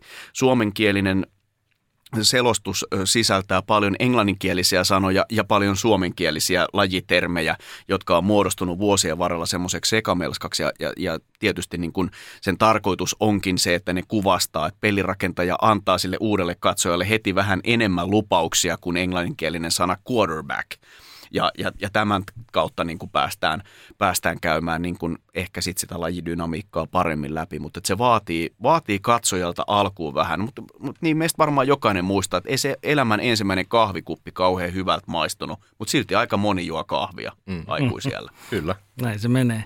No muutamia selostukseen liittyviä asioita, niin mitäs pelaajien tunnistaminen? Se on pallopeleissä aika oleellinen juttu, niin onko se NFLssä esimerkiksi, onko se kuinka helppoa tai vaikeaa? Tota, vaikeata sikäli joukkueessa on 53 pelaajaa vielä sunnuntai-aamuna, kun mä niin kun teen niitä viimeisiä, viimeisiä valmisteluja ja, ja sitten me tiedetään vasta niin kuin noin tuntia ennen pelin alkua, että ketkä siitä lopulta on pelaavassa kokoonpanossa, mutta kuitenkin lähes 50 pelaajaa valmentajat siihen päälle, joita saattaa olla parikymmentä siellä sivurajalla. Ää, tietyt hahmot on hirveän helppo tunnistaa. Siellä on ikonisia hahmoja, jotka pelaa pitkään, ne, ne tunnistaa numerosta, ne pikkuhiljaa tunnistaa kypärän mallista ja olemuksesta, että siellä on, ja totta kai pelipaikasta, siitä, että missä kohtaa kenttää ne yleensä aina toimii. Sitten on eri asia, kun otetaan beauty shotteja pelaajien naamasta, niin siinä ehkä huomaa sen, että sitten kun on ollut pidempään mukana, niin rupeaa jo kulmakarvasta tunnistamaan, että kuka on kyseessä. Vähän semmoista ruutu meininkiä Jor, mm. Jorma Pulkkinen tunnelmaa siinä samalla, ja väli menee oikein ja väli sitten joutuu korjaamaan, että ei tämä mennytkään ihan, ihan niin kuin nyt suoraan tästä, tästä tämä sama homma, mutta, mutta kyllä ne pikkuhiljaa sieltä niin kuin huomaa, että, että niin kuin, kun peli kuvataan sivulta ja, ja niin kuin numerot on kuitenkin rinnassa ja selässä, jolloin se ei näy siihen TV-kameraan, niin kyllä sen suunnilleen tietää, että kuka siellä kantaa palloa, kuka ottaa minkäkin kaltaisena sitä kiinni. Että, että ehkä se jää sitten, kun lajia seuraa enemmän ja valmistautuu siihen peliin, niin jää tavallaan ne olemukset mieleen ja, ja, tota, ja se helpottaa siinä sitten huomattavan paljon. Mites toi ää, taktinen puoli, eli, eli tota, vaikka NFL kun tehdään, niin tuleeko sulle ja kommentaattorille, onko teillä aina aika selvää, että mitä siinä seuraavaksi haetaan vai tuleeko sellaisia yllätyksiä jopa teidän kokemuksella, että ajaa nyt ne tekikin noin ton? Tulee, ja siis joka ikisessä lähetyksessä tulee näitä, näitä kohtia, että hetkinen. Myös sitä, että, että saatetaan olla ihan, että nyt ei ymmärretä, miksi, miksi tapahtuu näin. Ja välillä sitten on myöskin ihan se, että kentälläkin saatetaan tehdä se virhe. Tuomari saattaa tehdä virheen, tai, tai joukkueen niin kuin hyökkäyksen koordinaattori valitsee väärän pelin, tai pelirakentaja tekee väärän ratkaisun. Ja siihen tämä perustuu, että katsoin, Jenkkivutiksen katsojanahan sä et koskaan valmiiksi. Se, mistä mä puhuin siitä, että aina ennakoidaan ja jännitetään, että no nyt ne varmaan kokeilee juosta taas tuohon keskelle. Ne ottaa siitä sen pari jardia. Ei, ne hämäskin siihen sitä juoksua ja heittikin tonne. Olipa yllätys niin kuin veto tähän kohtaan, että, että siitä se oikeastaan tulee, kun mä puhun siitä vuorovaikutuksellisuudesta, että, että niin kuin odotetaan jotain ja sitten muuttuukin sen jälkeen. Ja Jenkkibutik, kun se on niin kuin kiteytynyt semmoisiksi yksittäisiksi yrityksiksi, niin myös se yllätys tulee niin kuin aika tiivisteenä sen jälkeen suoraan päin naamaa. Ja sitten taas toisaalta aina tuuletellaan, jos menee just oikein. Että ajateltiin, että no tätähän me luvattiin ja nyt ne pelas just sille pelaajalle sen pallon. Mm. No taustatoimen määrä, eli sitä varmastikin on, ja sä oot ainakin näin joskus sanonut, että, että jos nyt on sunnuntaina NFL-lähetys, niin käytännössä homma sitä seuraavaa sunnuntaita varten alkaa sitten jo seuraavana päivänä, niin kuinka paljon siinä oikeastaan menee, menee aikaa? No jos koto, kotiväät kysyy, niin varmaan ihan liikaa menee aikaa. Kyllä mä nyt on ehkä, mä on miettinyt sitä nyt myöhemmin, että, että silloin tietysti kun aloitti, niin silloin se oli, niin kuin, se oli ihan joka päivä sitä tehtiin ja tutkittiin ja jopa päntättiin tiettyjä juttuja ja se on jalostunut siitä ja nyt on, kun on tullut semmoinen selostaja kokemus siitä, niin sitten se ehkä jää jo tiettyjä niin kuin omaan muistikaistalle, josta ne on niin kuin yllättävän nopea sitten taas palauttaa mieliin. Mutta tota, mä en osaa sanoa yhtään niin kuin tuntimäärää, paljonko siihen menee, mutta mä sanon silti, että et, et niin kuin todennäköisempää on, on se, että puhutaan niin kuin lähemmä, lähempänä 20 tunnista kuin, kuin, niin kuin viidestä tunnista. Et, et varmaan jonnekin sinne väliin se menee. Se liittyy tietysti aina omaa elämän niin kuin realiteetteihin siitä, että kuinka paljon ehtii itse niin kuin näitä juttuja tekemään, mutta että kyllä aika monena aamuna kello soi – aika varhain, jotta ehtii katsomaan. NFLhän tulee silleen hyvin strukturoidusti niin kuin tiettyinä aamuina, että, että ehtii katsoa ne tietyt pelit. Ja sitten sunnuntai on aika, aika pitkälti meillä kotona semmoinen päivä, että mä oon siinä omassa kuplassa, että mä teen sitten niin kuin viimeiset muistiinpanot, mitä, mitä pitää tehdä. Tai katon jotkut huomiot tai luen uutisointia, mutta nykypäivänä niin kuin puhelimeen asetetaan tietyt, on se sitten The Athleticin tai Bleacher Reportin niin kuin sivut, jotka hälyttää sit koko ajan ja hälyt päälle niin kuin joukkueiden Twitterin osalta, että mitä kaikkea sieltä tulee. Että se on kyllä tietyllä tapaa niin kuin se valmistelutyö kulkee siinä mukana. Ja, ja mä en tule kylläiseksi siitä. Mm-hmm. Siis mä rakastan sitä niin paljon, että et niin kun, mä jaksaisin katsoa niitä pelejä niin kuin aina vaan ja uppoutua niin kuin tutkimaan niin kuin tosi syvälle sinne peliin. Että et mä havahduin siihen, siinä niin kuin, siis esimerkiksi eilen oli Miami Dolphinsin peli, niin sitten yhtäkkiä mä niin kuin, on päätynyt tutkimaan niin kuin delfiinisanan semiotiikkaa siitä, että miten kreikan kielen sanasta, kreikan kielen kohtua tarkoittava sana on se pohja sille, mistä delfiini nimi tulee ja liittyy tietysti siihen, miten delfiini synnyttää ja, ja tähän. Ja sitten totean, niin kuin, no niin, tämä oli nyt se knoppitieto, jota mä en välttämättä lähetyksessä. Mutta nyt mä sain käyttää sen sporttimeistereistä, nyt tämä mennyt ihan, ihan hukkaan. Mutta siis niinku, sitten se uppoutuminen siihen, ja se on yksi niinku upeimmista jutuista, ne tarinat, mitkä löytyy sieltä, totta kai jotkut oudot tilastot, joukkueiden historiat, niin, niin se on upea piirre tässä työssä, että sitä saa tehdä ja sitä saa kutsua työksi se on etuoikeus. Mä, mä koen edelleen, että selostaminen, kun se ei ole mun päätyö, niin mä, mä koen, että mä saan tehdä tätä etuoikeutena ja, ja, tota, ja on niin kuin joka ikinen päivä äärimmäisen kiitollinen siinä vaiheessa, kun se taustatyö on tehty ja mä saan mennä selostuskoppiin niin kuin sen kanssa. Ja, ja tietyllä tapaa etsin tosi paljon ennen kuin TV-sopimusta oli Seemoren kanssa syntynyt niin kuin sitä niin kuin ajatusta, että et, et, et en, en niin, että nyt multa vietiin tämä etuoikeus pois, vaan mietin, että millä tavalla mä nyt pääsen – tutkinko samalla tavalla. Totta kai meidän omaa podcastia sitten niin kuin mietin niitä juttuja, että mitä, miten, miten sinne syvyyksiin pääsee samalla tavalla, mutta, mutta tota niin, ei, se, ei sitä sen takia sitä ei laske. Sitä ei ole semmoista tiettyä, vaikka mulla on tietty rutiini, mitkä paperit mä haluan ja mitä muistiinpanoja, jotta mä löydän ne niin kuin selostaessa tosi nopeasti, mutta, mutta se itse, itse prosessi on, on tietyllä tavalla – miten se nyt sanoisi, että jos aineella on kolme olomuotoa ja se kiinteä olomuoto on se jähmettynyt, joka menee tietyllä tavalla, niin mulla on, se on niin kuin valmistelut on semmoisessa kaasuolomuodossa, missä radikaalisti liikutaan niin kuin ympäriinsä ja etsitään sieltä, mutta lopputuloksen pitää olla hyvin strukturoitu samanlainen joka viikko. Hmm. Sä oot oikeastaan aika hyvin niputtanut näitä sun eri, eri, eri tota ammatteja sillä tavalla, että Tämä on sun oma lainaus, eli tota, Jenkkifutiksen selostaja, opettaja, toimittaja on kaikki kuin lintuemoja – jotka etsii hyvän madon, pureskelee sen helposti sulavaan muotoon ja syöttää kuulijalle tai lukijalle. Perustehtävänä on valistaa ja kertoa, tehdä asioita selväksi ja jakaa tietoa. Niin tämähän oikeastaan, tämä todellakin pätee näihin kaikkiin. No se nimenomaan pätee näihin. Ja mä jo itse niin kuin mietin välillä myös tämmöistä metaforaa tuohon niin selostamiseen. Ja niin kuin, siis selostajan upein hetkihän on se, että kun sulla on kaikki taustatyö tehty ja sit sä levittelet ne paperit siihen, luurit odottaa siellä ja vähän päästä ohjaaja sanoo, että viisi minuuttia ja sitten mennään. Sä älyät siinä vaiheessa, että niin kuin, mulla on kaikki tässä. Ja tämä on itse asiassa aivan perhanan hyvä peli, mikä tulee nyt tämän jälkeen. Ja mä niin kuin mietin sitä, että mulla on tässä niin kuin sukellusvälineet, me ollaan valmiina hyppäämään mereen ja mä pystyn viemään nämä katsojat mun mukana ikään kuin sinne sukellusristeilylle niin, että mä voin näyttää, että mitä, mistäkin ikkunasta, mikä kala tai mikä levä tuolta nyt ne kun näkyy tällä hetkellä. Nyt kun mennään tohon suuntaan, niin hei, saatat nähdä rauskun niin kuin tuolla suunnassa. Ja, ja sitten taas some tuo vielä tähän mukaan sen, että et niin kuin, et, et sitten siellä niin kuin vaikka, vaikka Twitterissä voi olla just tietyn joukkueen tiettyjä asiantuntijoita, jotka on niitä niin kuin mukana risteilyllä olevia valistajia, kertojia toisille. Ja sitten yhdessä me tavallaan niin kuin koetaan se kaikki, mitä tapahtuu. Ja sitten jotenkin, kun se peli päättyy, niin siinä kuplassa se sukellusvene nousee takaisin pintaan. Ja oikein hyvää alkavaa viikkoa ja tavallaan se viikko NFLn kohdalla saatu niin kuin sunnuntai. Saatiin edellinen viikko paketti ja hei, nyt me ollaan porukan valmiit seuraavaan viikkoon. Ensi viikon matsi on tämä. Hmm. Ja toihan on aika iso ero nykypäivänä just toi, että pystyy samalla niin kuin käymään tällaista dialogia myöskin näiden katselijoiden kanssa seuraajan kautta sosiaalisessa mediassa. Ja sieltä voi tulla tosi hyviä, hyviäkin juttuja. Sieltä voi ehdottomasti tulla. Mulla on vähän semmoinen niin kuin, tietyllä tapaa itsellä semmoinen niin kuin tapa ehkä käydä sitä twitter tosi paljon tulee siis suoraan viestejä esimerkiksi katsojilta Twitterissä, että hei, voisitko avata vähän tätä. Ja, ja se on tosi mukavaa silloin käydä sitä läpi. Et itse siinä pelin aikana, aikana niin kuin vaikka tiettyjen hashtagien seuraaminen ei selostajat onnistu, kommentaattorit saattaa sitä jonkun verran pystyä tekemään ja nostaa sieltä, sieltä sitten niin asioita esille.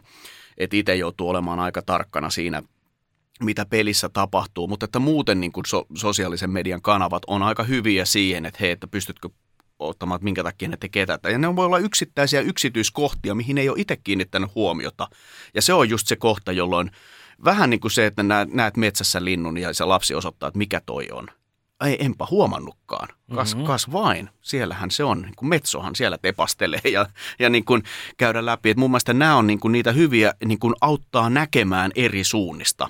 Si- siinä sosiaalinen media on äärimmäisen hyvä. Silloin ei pystytä olemaan vaan niin, että selostaja kertoo totuuden. Ei palata siihen aikaan, jolloin oli kaksi TV-kanavaa ja se oli totuus.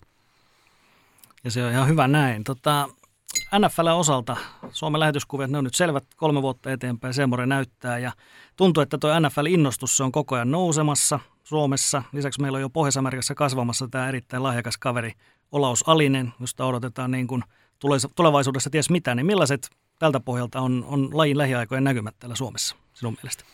No mä tietysti olen hirveän toiveikkaana ja toteen Olausallisen lisäksi sen, että, että siellä on myöskin niin kuin huippuyliopistossa vaikka Edward Westerinen tällä hetkellä, joka, joka tekee, pelaa jo huippuyliopistotasolla – Virginiassa ja, ja, ja tekee siellä hyviä tulosta. Ja Daniel Luoma pelaa siellä niin ikään. Chris Mulumba pelaa, pelaa Kanadan liigassa eilen, eli sunnuntaina Kimi Linnanmaa voitti, voitti Urban League of Footballin ja valittiin loppuottelun arvokkaimmaksi pelaajaksi. Et tietyllä tavalla Suomessa on niin kuin kasvamassa ympäri Eurooppaa ja ympäri maailmaa tosi hyviä yksilöitä naisten MM-kisat pelattiin ja Suomi johti Yhdysvaltoja vastaan ja kaato Kanadan pronssiottelussa, että myös siellä puolella niin kuin se ero loppujen lopuksi on aika pieni ja ja mä uskoisin, että NFLssä on, niin kuin mä puhuin siitä lajista, mä oon aika varma, että, että suomalainen kun niin kuin pääsee jenkkivutikseen mukaan, niin tässä on sellaista, mikä niin kuin härmäläiseen mielenlaatuun istuu aika hyvin. Ja kun mä katoin, öö, selostin siis MM-kisoissa loppuottelun ja pääsin katsomaan Suomen peliä livenä Kanadaa vastaan, kun Suomen naiset voitti Kanadan, niin – niin kyllä mä elin niin kuin joka solulla, joka ikisen yrityksen, aina kun se lähti käyntiin ja yritin olla huutamatta, mutta pakko oli vähän huutaa, kun jännitti niin paljon ja kannustaa ja olla siinä mukana. Et se, on, se on uskomaton se tilanne, kun jonkun suosikkijoukkueen valitsee ja elää sen mukana.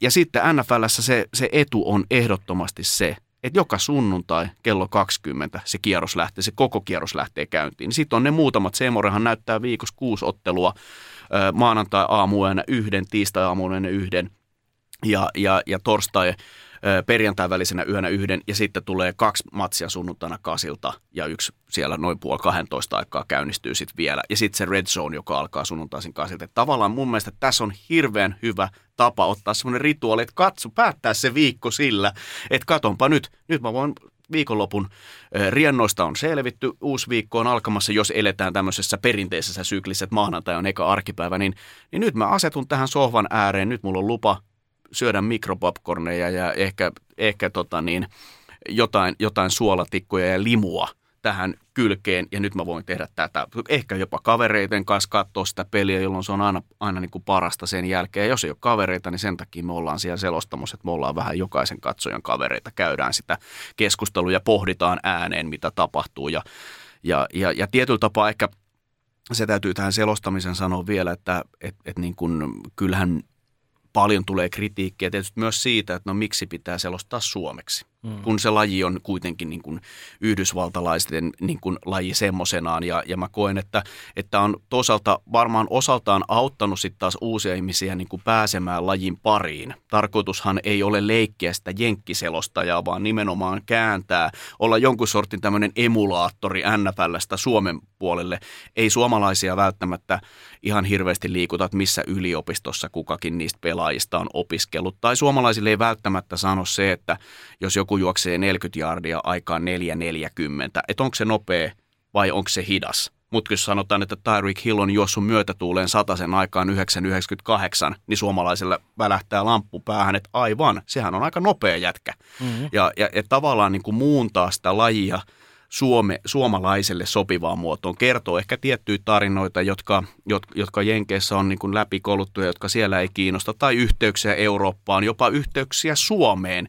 Eilisessä matsissa, ekas matsissa ollut päätuomari Alex Kemp, niin suomalainen jo legendaarinen erotuomarijohtaja Juuso Hämäläinen muistaa Alex Kempin pikkupoikana, kun hän oli vihelsi samoja pelejä Alex Kempin isän kanssa. Eli, eli meillä on niinku tämmöisiä tiettyjä, jotka saattaa sitten taas koti, kotikatsomoissa hypotalamus on muistaakseni aivoissa se osuus, jossa tapahtuu joku yllättävä tieto, niin se herättää katsojan. Ja, ja monesti, jos on tylsä peli, niin silloin niitä heitellään enemmän noita knoppeja ja se katsoja pysyy paremmin hereillä sen jälkeen. Se oli yksi kuulijakysymys. Mm, joo. No nyt vähän jo puhuttiinkin tuosta lajin ö, saamasta huomiosta Suomessa ja nyt juuri Seemuren lähetysten kautta, niin tässä on, että miten Mika Laurilla veisi lajia Suomessa nyt eteenpäin tässä kohtaa? Mitkä olisi suunnitelman kulmakiviä, että miten tämä arvostus ja tietoisuus Suomessa saataisiin kasvaa? No tämä on äärimmäisen hyvä kysymys sikäli, että et, et Jenkkifutiksen sisälläkin on tietysti, niin kuin laji, lajiliittohan on pyrkii olemaan innovatiivinen siinä, että mitä kaikkea me pystyttäisiin tekemään, jotta tällä lajilla olisi, olisi enemmän seuraajia ja edelleenkin meillä on sitä valistustyötä tehtävänä. Mutta mä voisin nyt, nyt mä en ole yhtään ehtinyt valmistautua, mutta mä heitän kaksi juttua, niin kuin Jenkkivutiksen, ensinnäkin, tai oikeastaan kolme, tämä eka on nyt se epävirallinen tähän. Mutta mut voisi miettiä näin, että Jenkkivutiksen suhteen on, on kaksi tapaa nähdä, niin kuin miettiä Jenkkivutiksen pelaamista. Se eka asia on se, että – että et niin kuin tässä jo puhuttiin, siellä on jokaiselle niin kuin oma paikkansa.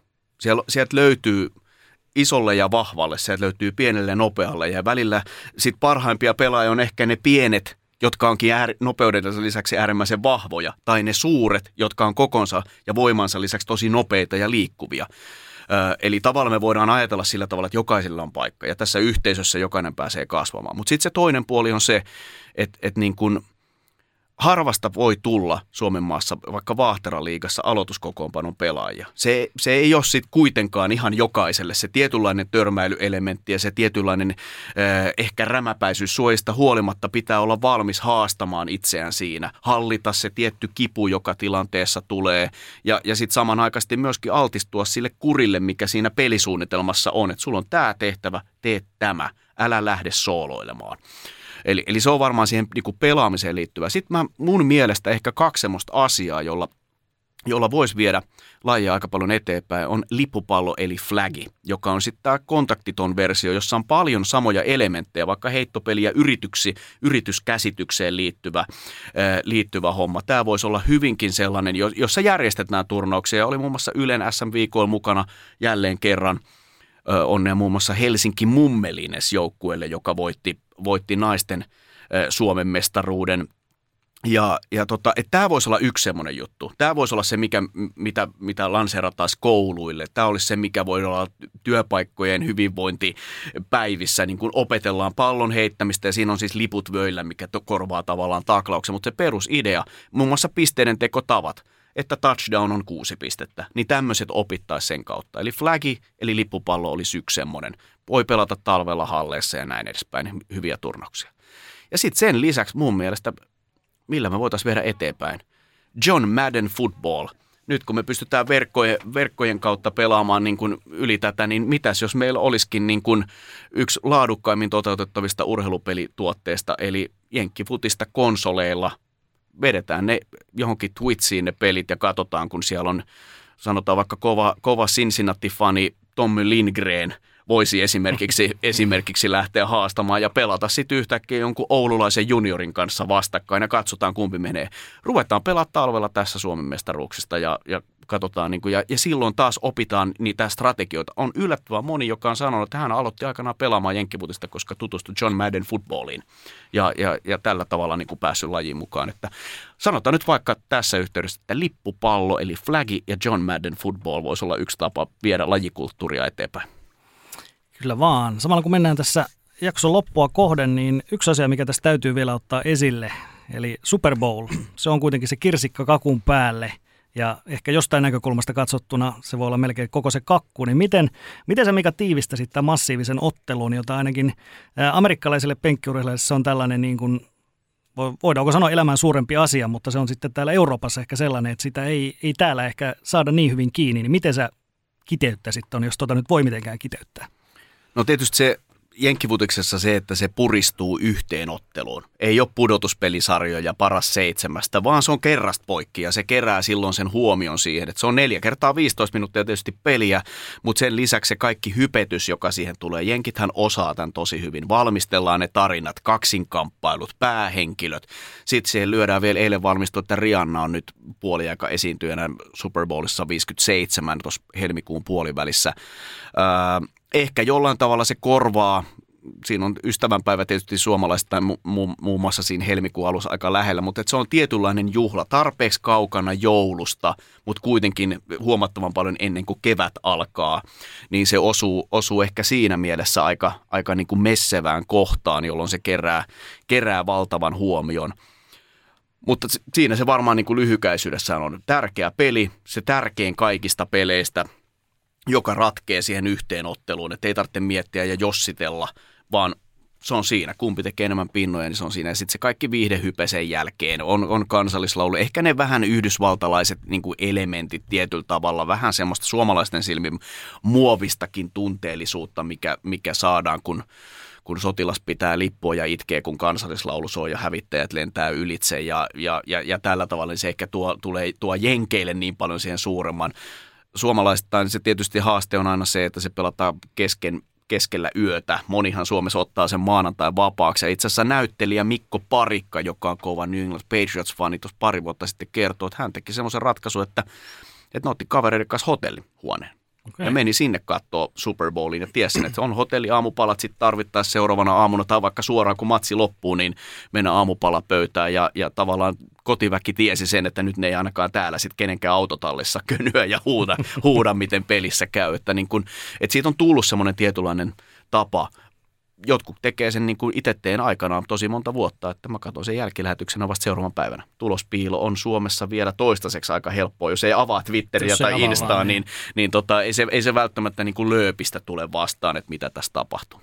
Siitä oli pari kysymystäkin. Oli ja mä tota, viime vuonna ensimmäistä kertaa taisin mainitakin sen, että tota, pidin sen päivän, päivän sellaisena ja valmistaudun. Voisi sanoa, että on muuten rankka rankka kokemus, että kun ei, ei tullut nukuttua siinä päivällä. Mutta oli NFL-siivet ja meillä oli noita heosta tota, pari muuta äh, journalismiopiskelijaa, niin Joo. katsottiin. Ja sitten seuraavana päivänä niin ei menty ihan aamulla, aamulla koululle, että käytiin muistaakseni iltapäivällä pyörähtämässä. Mutta kaksi kuuntelekysymystä on tullut tähän näin, niin äh, puhuit jo noista hienoista maailmanlauluista ja miten, miten se siellä stadikalla näkyy, mutta miten katukuva? Kaikki me tiedetään tailgate-kulttuuri ja siitä myös teidän podcastinakin nimi tailgate, niin, mutta miten se sitten Super Bowl, niin luoko se semmoisen niin uuden ker- lisäkerroksen siihen Jenkkien katukuvaan jopa muissa kaupungeissa? Vai, niin onko se, vai onko se vaan se paikallinen, tai se kaupunki, missä sattuu pelaamaan, ja sitten ne, ketkä nyt sattuu olemaan? Mä uskoisin, että se suurin osa suurin osa todennäköisesti keskittyy siihen, että ketkä niihin kaupunkeihin, missä on. Että ei välttämättä katukuvassa niinkään, mutta kyllä se yhdysvaltalaisille se sunnuntai on NFL-päivä. Jenkeissä menee niin, että high schoolit pelataan, matsit pelataan aina perjantaina, college football on lauantai ja NFL on aina se sitten sunnuntain päätapahtuma. Että kyllä se varmasti kokoaa niin kuin siellä mukaan ja, ja paljon kertoo niin kuin yhdysvaltalaisista se, että muun muassa tämmöiset niin kuin – närästyslääkkeet, renniet ja samaridit, niin niiden kulutus on Super Bowlin jälkeisenä maanantaina suurempaa kuin minä muuna päivänä Yhdysvalloissa. Ja, ja, ja ne määrät, miten kulutetaan tiettyjä, tiettyjä kaloreita on, on yhden päivän aikana niin kuin val, valtavia, mutta en mä usko, että se suoranaisesti, nyt mun on hyvä puhua, koska kun kuten Mika Valtari ei käynyt koskaan Egyptissä, vaikka sinun egyptiläisen kirjoitti, niin mä en ole koskaan käynyt Jenkeissä, enkä varsinkaan ollut siellä Super Bowlin aikana. Se voisi ehkä olla yksi semmoinen haave. Olisi joskus kiva päästä katsomaan se paikan päältä, joskin mä uskon, että se itse selostaminen on ihan yhtä kivaa Pasilan niin kuin sen pöydän nuolta ja mä pääsen siihen peliin ihan samalla tavalla mukaan, mutta olisi kiva nähdä, että millä tavalla se vaikuttaa. Super Bowlia ennen hän on aina yksi viikonloppu vapaa, eli sitä vellotaan sitä loppuotteluasetelmaa melkein niin kuin kaksi täyttä viikkoa. Nostetaan mm. aivan varmasti kaikki mahdolliset tarinat esille ja, ja, ja se va- hallitsee sitä urheilugenreä silloin, että on, siihen on ehkä turha laittaa NHL tai NBA niin kuin huippuottelua samaan aikaan sen Super Bowlin kanssa. Se jää silloin sen kaistan jälkeen piiloon, jonka jälkeen se kaista sitten taas vapautuu, kun se mestaruus on, on selvillä. Mm. Sitten toinen tuli Loistokästin pojilta, toiselta podcastilta, niin uh, mistä Super Bowl koostuu selostajan silmiin, eli mitäkin jo mainitsin, että aika rankka kokemus on ihan pelkästään katsojille, niin uniaktiviteetit ja valmistautuminen siihen, niin miten sulla menee? Tota niin, mulla on ollut erilaisia kokeiluja, miten mä oon, miten mä oon tätä tehnyt. Se mun on ihan niin kuin pakko sanoa, että, että mä viehätyn siitä suoran lähetyksen adrenaliinista aina aivan valtavasti. Mä en tavallaan väsy siinä. Mä oon huomannut sen, että ei mun ole pakko nukkua päiväunia, mutta en mä myöskään niin kuin – ta, tietentahtoisesti niin kuin valvo lauantaina pitkä ja nuku lyhyitä yöunia sen jälkeen. Öö, mitä vanhemmaksi tässä on elänyt ja kun puhuin tästä keski-ikäisyysmittarista niin kuin aikaisemmin, niin mä oon, mä oon todennut sen, että se huonoin yhdistelmä on, on loppujen lopuksi vähän unta, huonoa ruokaa ja ehkä kahvin tämmöinen happi joka, joka niin kuin elimistössä sit niin kuin tekee tuhojaan sen jälkeen. Et mulla ei ole vaikeuksia valvoa sitä Super Bowlia, mutta mulla on ihan kasvavassa, kasvavassa määrin niin kuin päästä takaisin rytmiin sen Super Bowlin jälkeen. Totta kai se kausi päättyy, mutta putoo valtava määrä niin kuin tiettyjä elementtejä arjesta pois ja se tuntuu jopa välillä vähän tyhjältä. Meillä on kotona semmoinen – nyt 13-vuotias Pitbull-muori, joka, joka niin kuin aina on ihmeissään Super Bowlin jälkeen. Hän siis luuli pitkään, että hänen nimensä on Tom Brady, koska se nimi mainittiin jonkun Super Bowlin yhteydessä meidän kotona niin monta kertaa, että se tuli jo paikalle, kun kuuli tämän nimen. Mutta niin hänkin ihmettelee vähän sitä, että, että mitäs ihmettä tässä nyt tapahtuu, että täällähän pyörii ihan eri TV-ohjelmat, eikä, eikä sitä vihreitä alustaa, jossa ne yhdet kypäräpäät törmäilee toisiinsa. Vaikka hän on American Pitbull, niin siitä huolimatta hän ei, eikä, eikä siis just sen takia hänkin toivoi sitä, mutta, mutta tota niin, mä en tiedä vastasinko mä nyt loistokasti poikien kysymykseen siitä, että miten se selostajan silmi. No sitten tietysti täytyy nostaa esille myös se, että nyt on, tässä on ollut monta vuotta se, että et, et kun selostusprosessi itsessään, niin totta kai se itse valmistustyö on, on ihan samanlainen. Pitää tietysti katsoa se puoli aika erikseen, että mitä kaikkea siitä puhutaan. Selostaminen Super Bowlissa on eri asia kuin tavallinen peli sen takia, että monesti Super Bowl on se katsotun TV-lähetys ja avoimessa telkkarissa, jolloin pitää pyrkiä huomioimaan eri tavalla se kuulijakunta. Et silloin ei lähdetä briljeeraamaan termeillä. Tai jos puhutaan niistä, niin sitten avataan ne. Eli pyritään pitämään se katsoja mukana. Siitä tulee helposti ylimielinen olo, jos lähdetään niin kun, kikkailemaan vaikeilla termeillä ja ikään kuin, niin kun, yrittää saada katsojille olo, että itse tietäisin tästä hirveän paljon. Öö, meillä on ollut paljon studioita ja muita oheistapahtumia, mit, mitkä siihen liittyy ja, ja mä oon huomannut itse, että mustakin on tehty joitakin lehtijuttuja just Super Bowl-viikolla sille, että mulla on oikeasti niin kuin semmoiset niin kuin riippumaton kokoiset silmäpussit, jos, jos, jotka, jotka maht, mahtaa tota niin, tota, tota, aina, aina niissä yhteydessä. Että et kyllähän siinä on niin kuin paljon semmoisia, että ne niin kuin vääntää tavallaan eri kulmista niitä juttuja, jotka siihen tulee. Ja sitten se, että Aikaisemmin on, on tehty myöskin niin kuin suoria live-lähetyksiä studiosta sitten ennen sitä. Et esimerkiksi muistan, että nyt viime kevään tai viime helmikuun Super Bowl 56, niin aluksi tehtiin reilu puolen tunnin Facebook-live. Siitä meni varmaan vajaa tunti, niin tehtiin studio itsessään kesti lähes puolitoista tuntia, josta mä olin lähes tunnin mukana puku päällä suorassa lähetyksessä meikit naamalla – ja kun se studiolähetys oli ohi, niin sitten sen jälkeen niin kuin puku pois ja mukavampaa vaatetta ylle ja sitten valmistautumaan selostukseen ja älyää sitten siinä vaiheessa, että niin, tätä vedetään nyt sitten niin tuonne aamu kuuteen asti. Niin mm-hmm. kyllä, kyllä siinä aina tietysti miettii sitä, että minkälainen taktiikka mulla nyt oli tähän, että energiat riittää ja, ja kyllä mä sinne itse sitten varaan paitsi – Fisherman's Friends pastilleja, niin kyllä aina jotain pientä suolasta ja jotain suklaata ja on myös, niin kuin, jotta verensokeria ei ainakaan pääse laskemaan ja joskus on ollut termareita mukana. Ja se suklaakin on itse selostajan pitää olla tarkkana siitä, että mitä suklaata, koska se ei saa olla rouskuvaa suklaata ja se ei saa no olla liian tahmeita suklaata, joka jää hampaisiin kiinni, jonka sä voit yhdellä purasulla purasta niin pieneksi, että sä voit sen sitten nielasta tukehtumatta pois. Oikein hyvä. Tota, ihan viimeiset kysymykset. Nyt on aika aikaista vielä, mutta mitä luulet? Mitkä joukkueet sun papereissa on vahvimmalla tämän NFL-kauden osalta? Jos pitäisi nyt hyvin tässä alkuvaiheessa sanoa, niin mitkä, mitkä sulla on jäänyt mieleen siellä, että mitkä saattaisi, saattaisi jopa mennä sinne päätyyn asti? Mulla oli jo pari vuotta sitten oli semmoinen toive, että mä olisin halunnut, että Super Bowlissa olisi pelannut Green Bay Packers ja Buffalo Bills. Ja, ja toinen voitti eilen, eli Packers ja Bills hävisi eilen, ja, ja Bills on ollut se suurin ennakkosuosikki nyt tähän. Hehän oli 90-luvulla neljä kertaa putkeja ja hävisi joka kerta, ne ei ole koskaan voittanut mestaruutta, ja nyt siellä olisi paljon elementtejä, joka tuki sitä, että nyt se olisi se mahdollisuus, mutta NFL on pelattu nyt kolme viikkoa ja siellä on ollut niin kuin, niin kuin tosi suuria yllätyksiä. Ja myös se, että Bills hävisi eli Dolphinsille oli, oli mun mielestä yksi sellainen yllätys. Se, että Packers hävisi ensimmäisellä viikolla Minnesotalle olisi yksi sellainen yllätys, mutta että jos nyt tässä vaiheessa pitäisi sanoa, Packers ja Eagles pelaa NFCn puolelta siitä, kumpi tulee pääsemään finaaliin. Ja sanotaan nyt sitten tässä vaiheessa AFCn puolelta, eli American Football Conferenceista, että Billsin lisäksi finaalipaikasta taistelee Baltimore Ravens. Se oli hyvin sanottu. Tota, selostuksesta sen verran vielä, niin onko Jefu, onko se sun juttu? Haluat keskittyä siihen vai ootko ajatellut, harkinnut joskus ottaa muita lajeja repertuariin? Multa itse asiassa kysyttiin menneellä viikolla Porvoossa PS naiset pelaa salibändiliigaa, niin fanikameralähetykseen kysyi sikäläinen joukkuejohtaja, että olisiko mahdollisuutta tulla. Ja sitten sanoin, että voimme tarvittaessa tulla, tulla tota niin, ho- hommaa hoitamaan. Mä oon kenttäkuuluttajana tehnyt korisliigas hommia ja tota, salibändiliigas hommia ja on myös muun muassa Thai Boxing jossain Suomi-Ruotsi maattelussa ollut, ollut useammankin kerran jossain muissa tapahtumissa.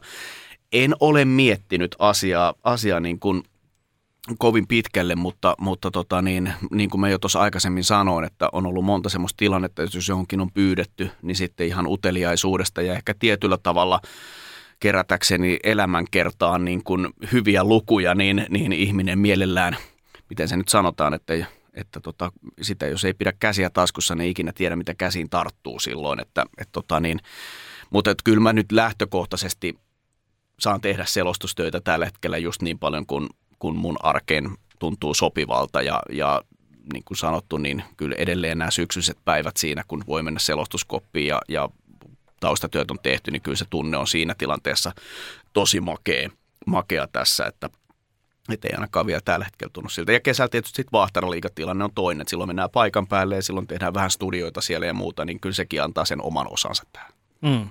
Vielä viimeinen, niin tota, onko tämän Jenkkifutiksen, ja jos nyt NFLään se keskitetään, niin onko sulla jotain sellaisia, sellaista ajatusta, sellaista haavetta, minkä sä haluaisit ehkä uran aikana vielä kokea, oman selostusuran aikana?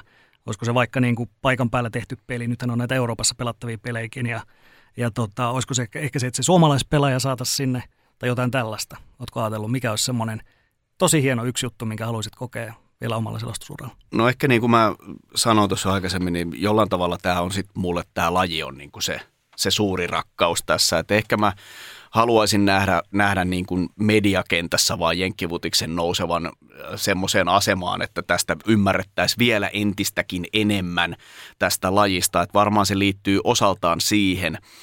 Öö, en, mulla on semmoinen olo, että mä tykkään tästä, miten mä saan tällä hetkellä tehdä. Niin kuin mä sanoin, että ei mun välttämättä, mä tiedä mitä kiksejä mä saisin siitä, että mä menisin katsoa Super Bowlia paikan päältä. Kun mä tykkään siitä tavasta, että mä saan sukeltaa niihin tietoihin ja tehdä, tehdä omassa, niin kuin, to, omassa kotitoimistossa, etsiä ne tiedot, niin jollain tavalla mä, mä oon hirveän tyytyväinen. Ehkä, ehkä suomalaiselle niin kuin hyvinvoinnille tekisi hyvää välillä se, että osaa sanoa, että mikä on tarpeeksi hyvin, eikä niin, että se nälkä, on, nälkä luo semmoisen alipaineen ja vääristää alisuoriutumaan sitten sen takia, mutta, mutta tätä on kiva tehdä. Mä oon, oon iloinen, että saa olla osa Seemore-tiimiä ja, ja, ja, tällä hetkellä ne kommentaattorit, kenen kanssa me saadaan mennä niin kuin sunnuntaisin noita matseja selostamaan, niin, ja saa varata ne Fisherman Friendsit ja joskus ehkä muistan ottaa suklaata ja vissuakin siihen kylkeen mukaan, niin, niin tota, se on siistiä jos laji vaan tästä, en, enemmän ihmiset uskaltautuisi seuraamaan ja ottamaan selvää ja mitä useammin tulee porukka kyselemään jostakin tai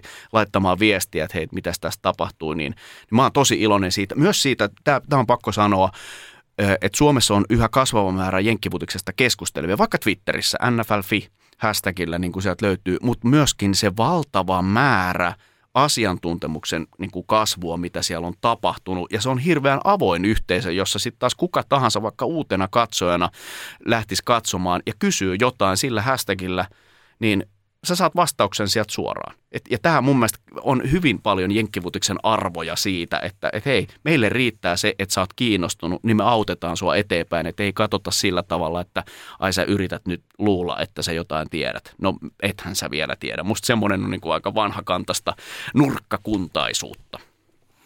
Oikein hyvä. Laskuri näyttää, että noin puolitoista tuntia me on tässä puhuttu ja se menee Mikan kanssa kuin siivillä, niin tota, ei mitään. Me toivotetaan sulle tietysti hyvää tuleviin selostuksiin. Sulla on muitakin hommia tässä tietysti vielä päällä ja pääset sinne Porvooseen tänä aikana kanssa sinne perheen ja koiran kanssa. Niin Juuri näin. sinne vaan. Hyvää jatkoa Mika. Ei, kiitos, kiitos, paljon. kiitos kun, kun sain olla vieraana. Kiitos. Oli mukavaa. Ei paljon jäi va- varmaan sanottavaakin, niin tota, mikä, jottei ehkä joskus uudelleen. Ilman muuta, ilman muuta. Teidän kanssa jutella. Voidaan jutella jostain muustakin sitten seuraava kerran. Nythän me puhuttiin tässä vain suomalaisesta yhteiskunnasta ja lasten kasvatuksesta ja koulumaailmasta ja 80-luvun urheilusta. Niin Niin, katsotaan mitä ensi kerralla sitten hamassa tulevaisuudessa. Itse ainakin odotan nyt, en voi sanoa, että odotan nyt pelkästään Super Bowlia, koska tässä on hirveän monta hienoa, hienoa viikkoa. Niin hei, kattokaa ihmiset, ketkä nyt sattuu kuulemaan, niin kattokaa pelejä. Niin, helppo muistaa sunnuntaina kello 20. Niin, Mm. Runkosarja, joka, joka ikinen sunnuntai helmikuuhun asti. Juuri näin. Ja sporttimeisterit taas viikon päästä. Silloin palataan.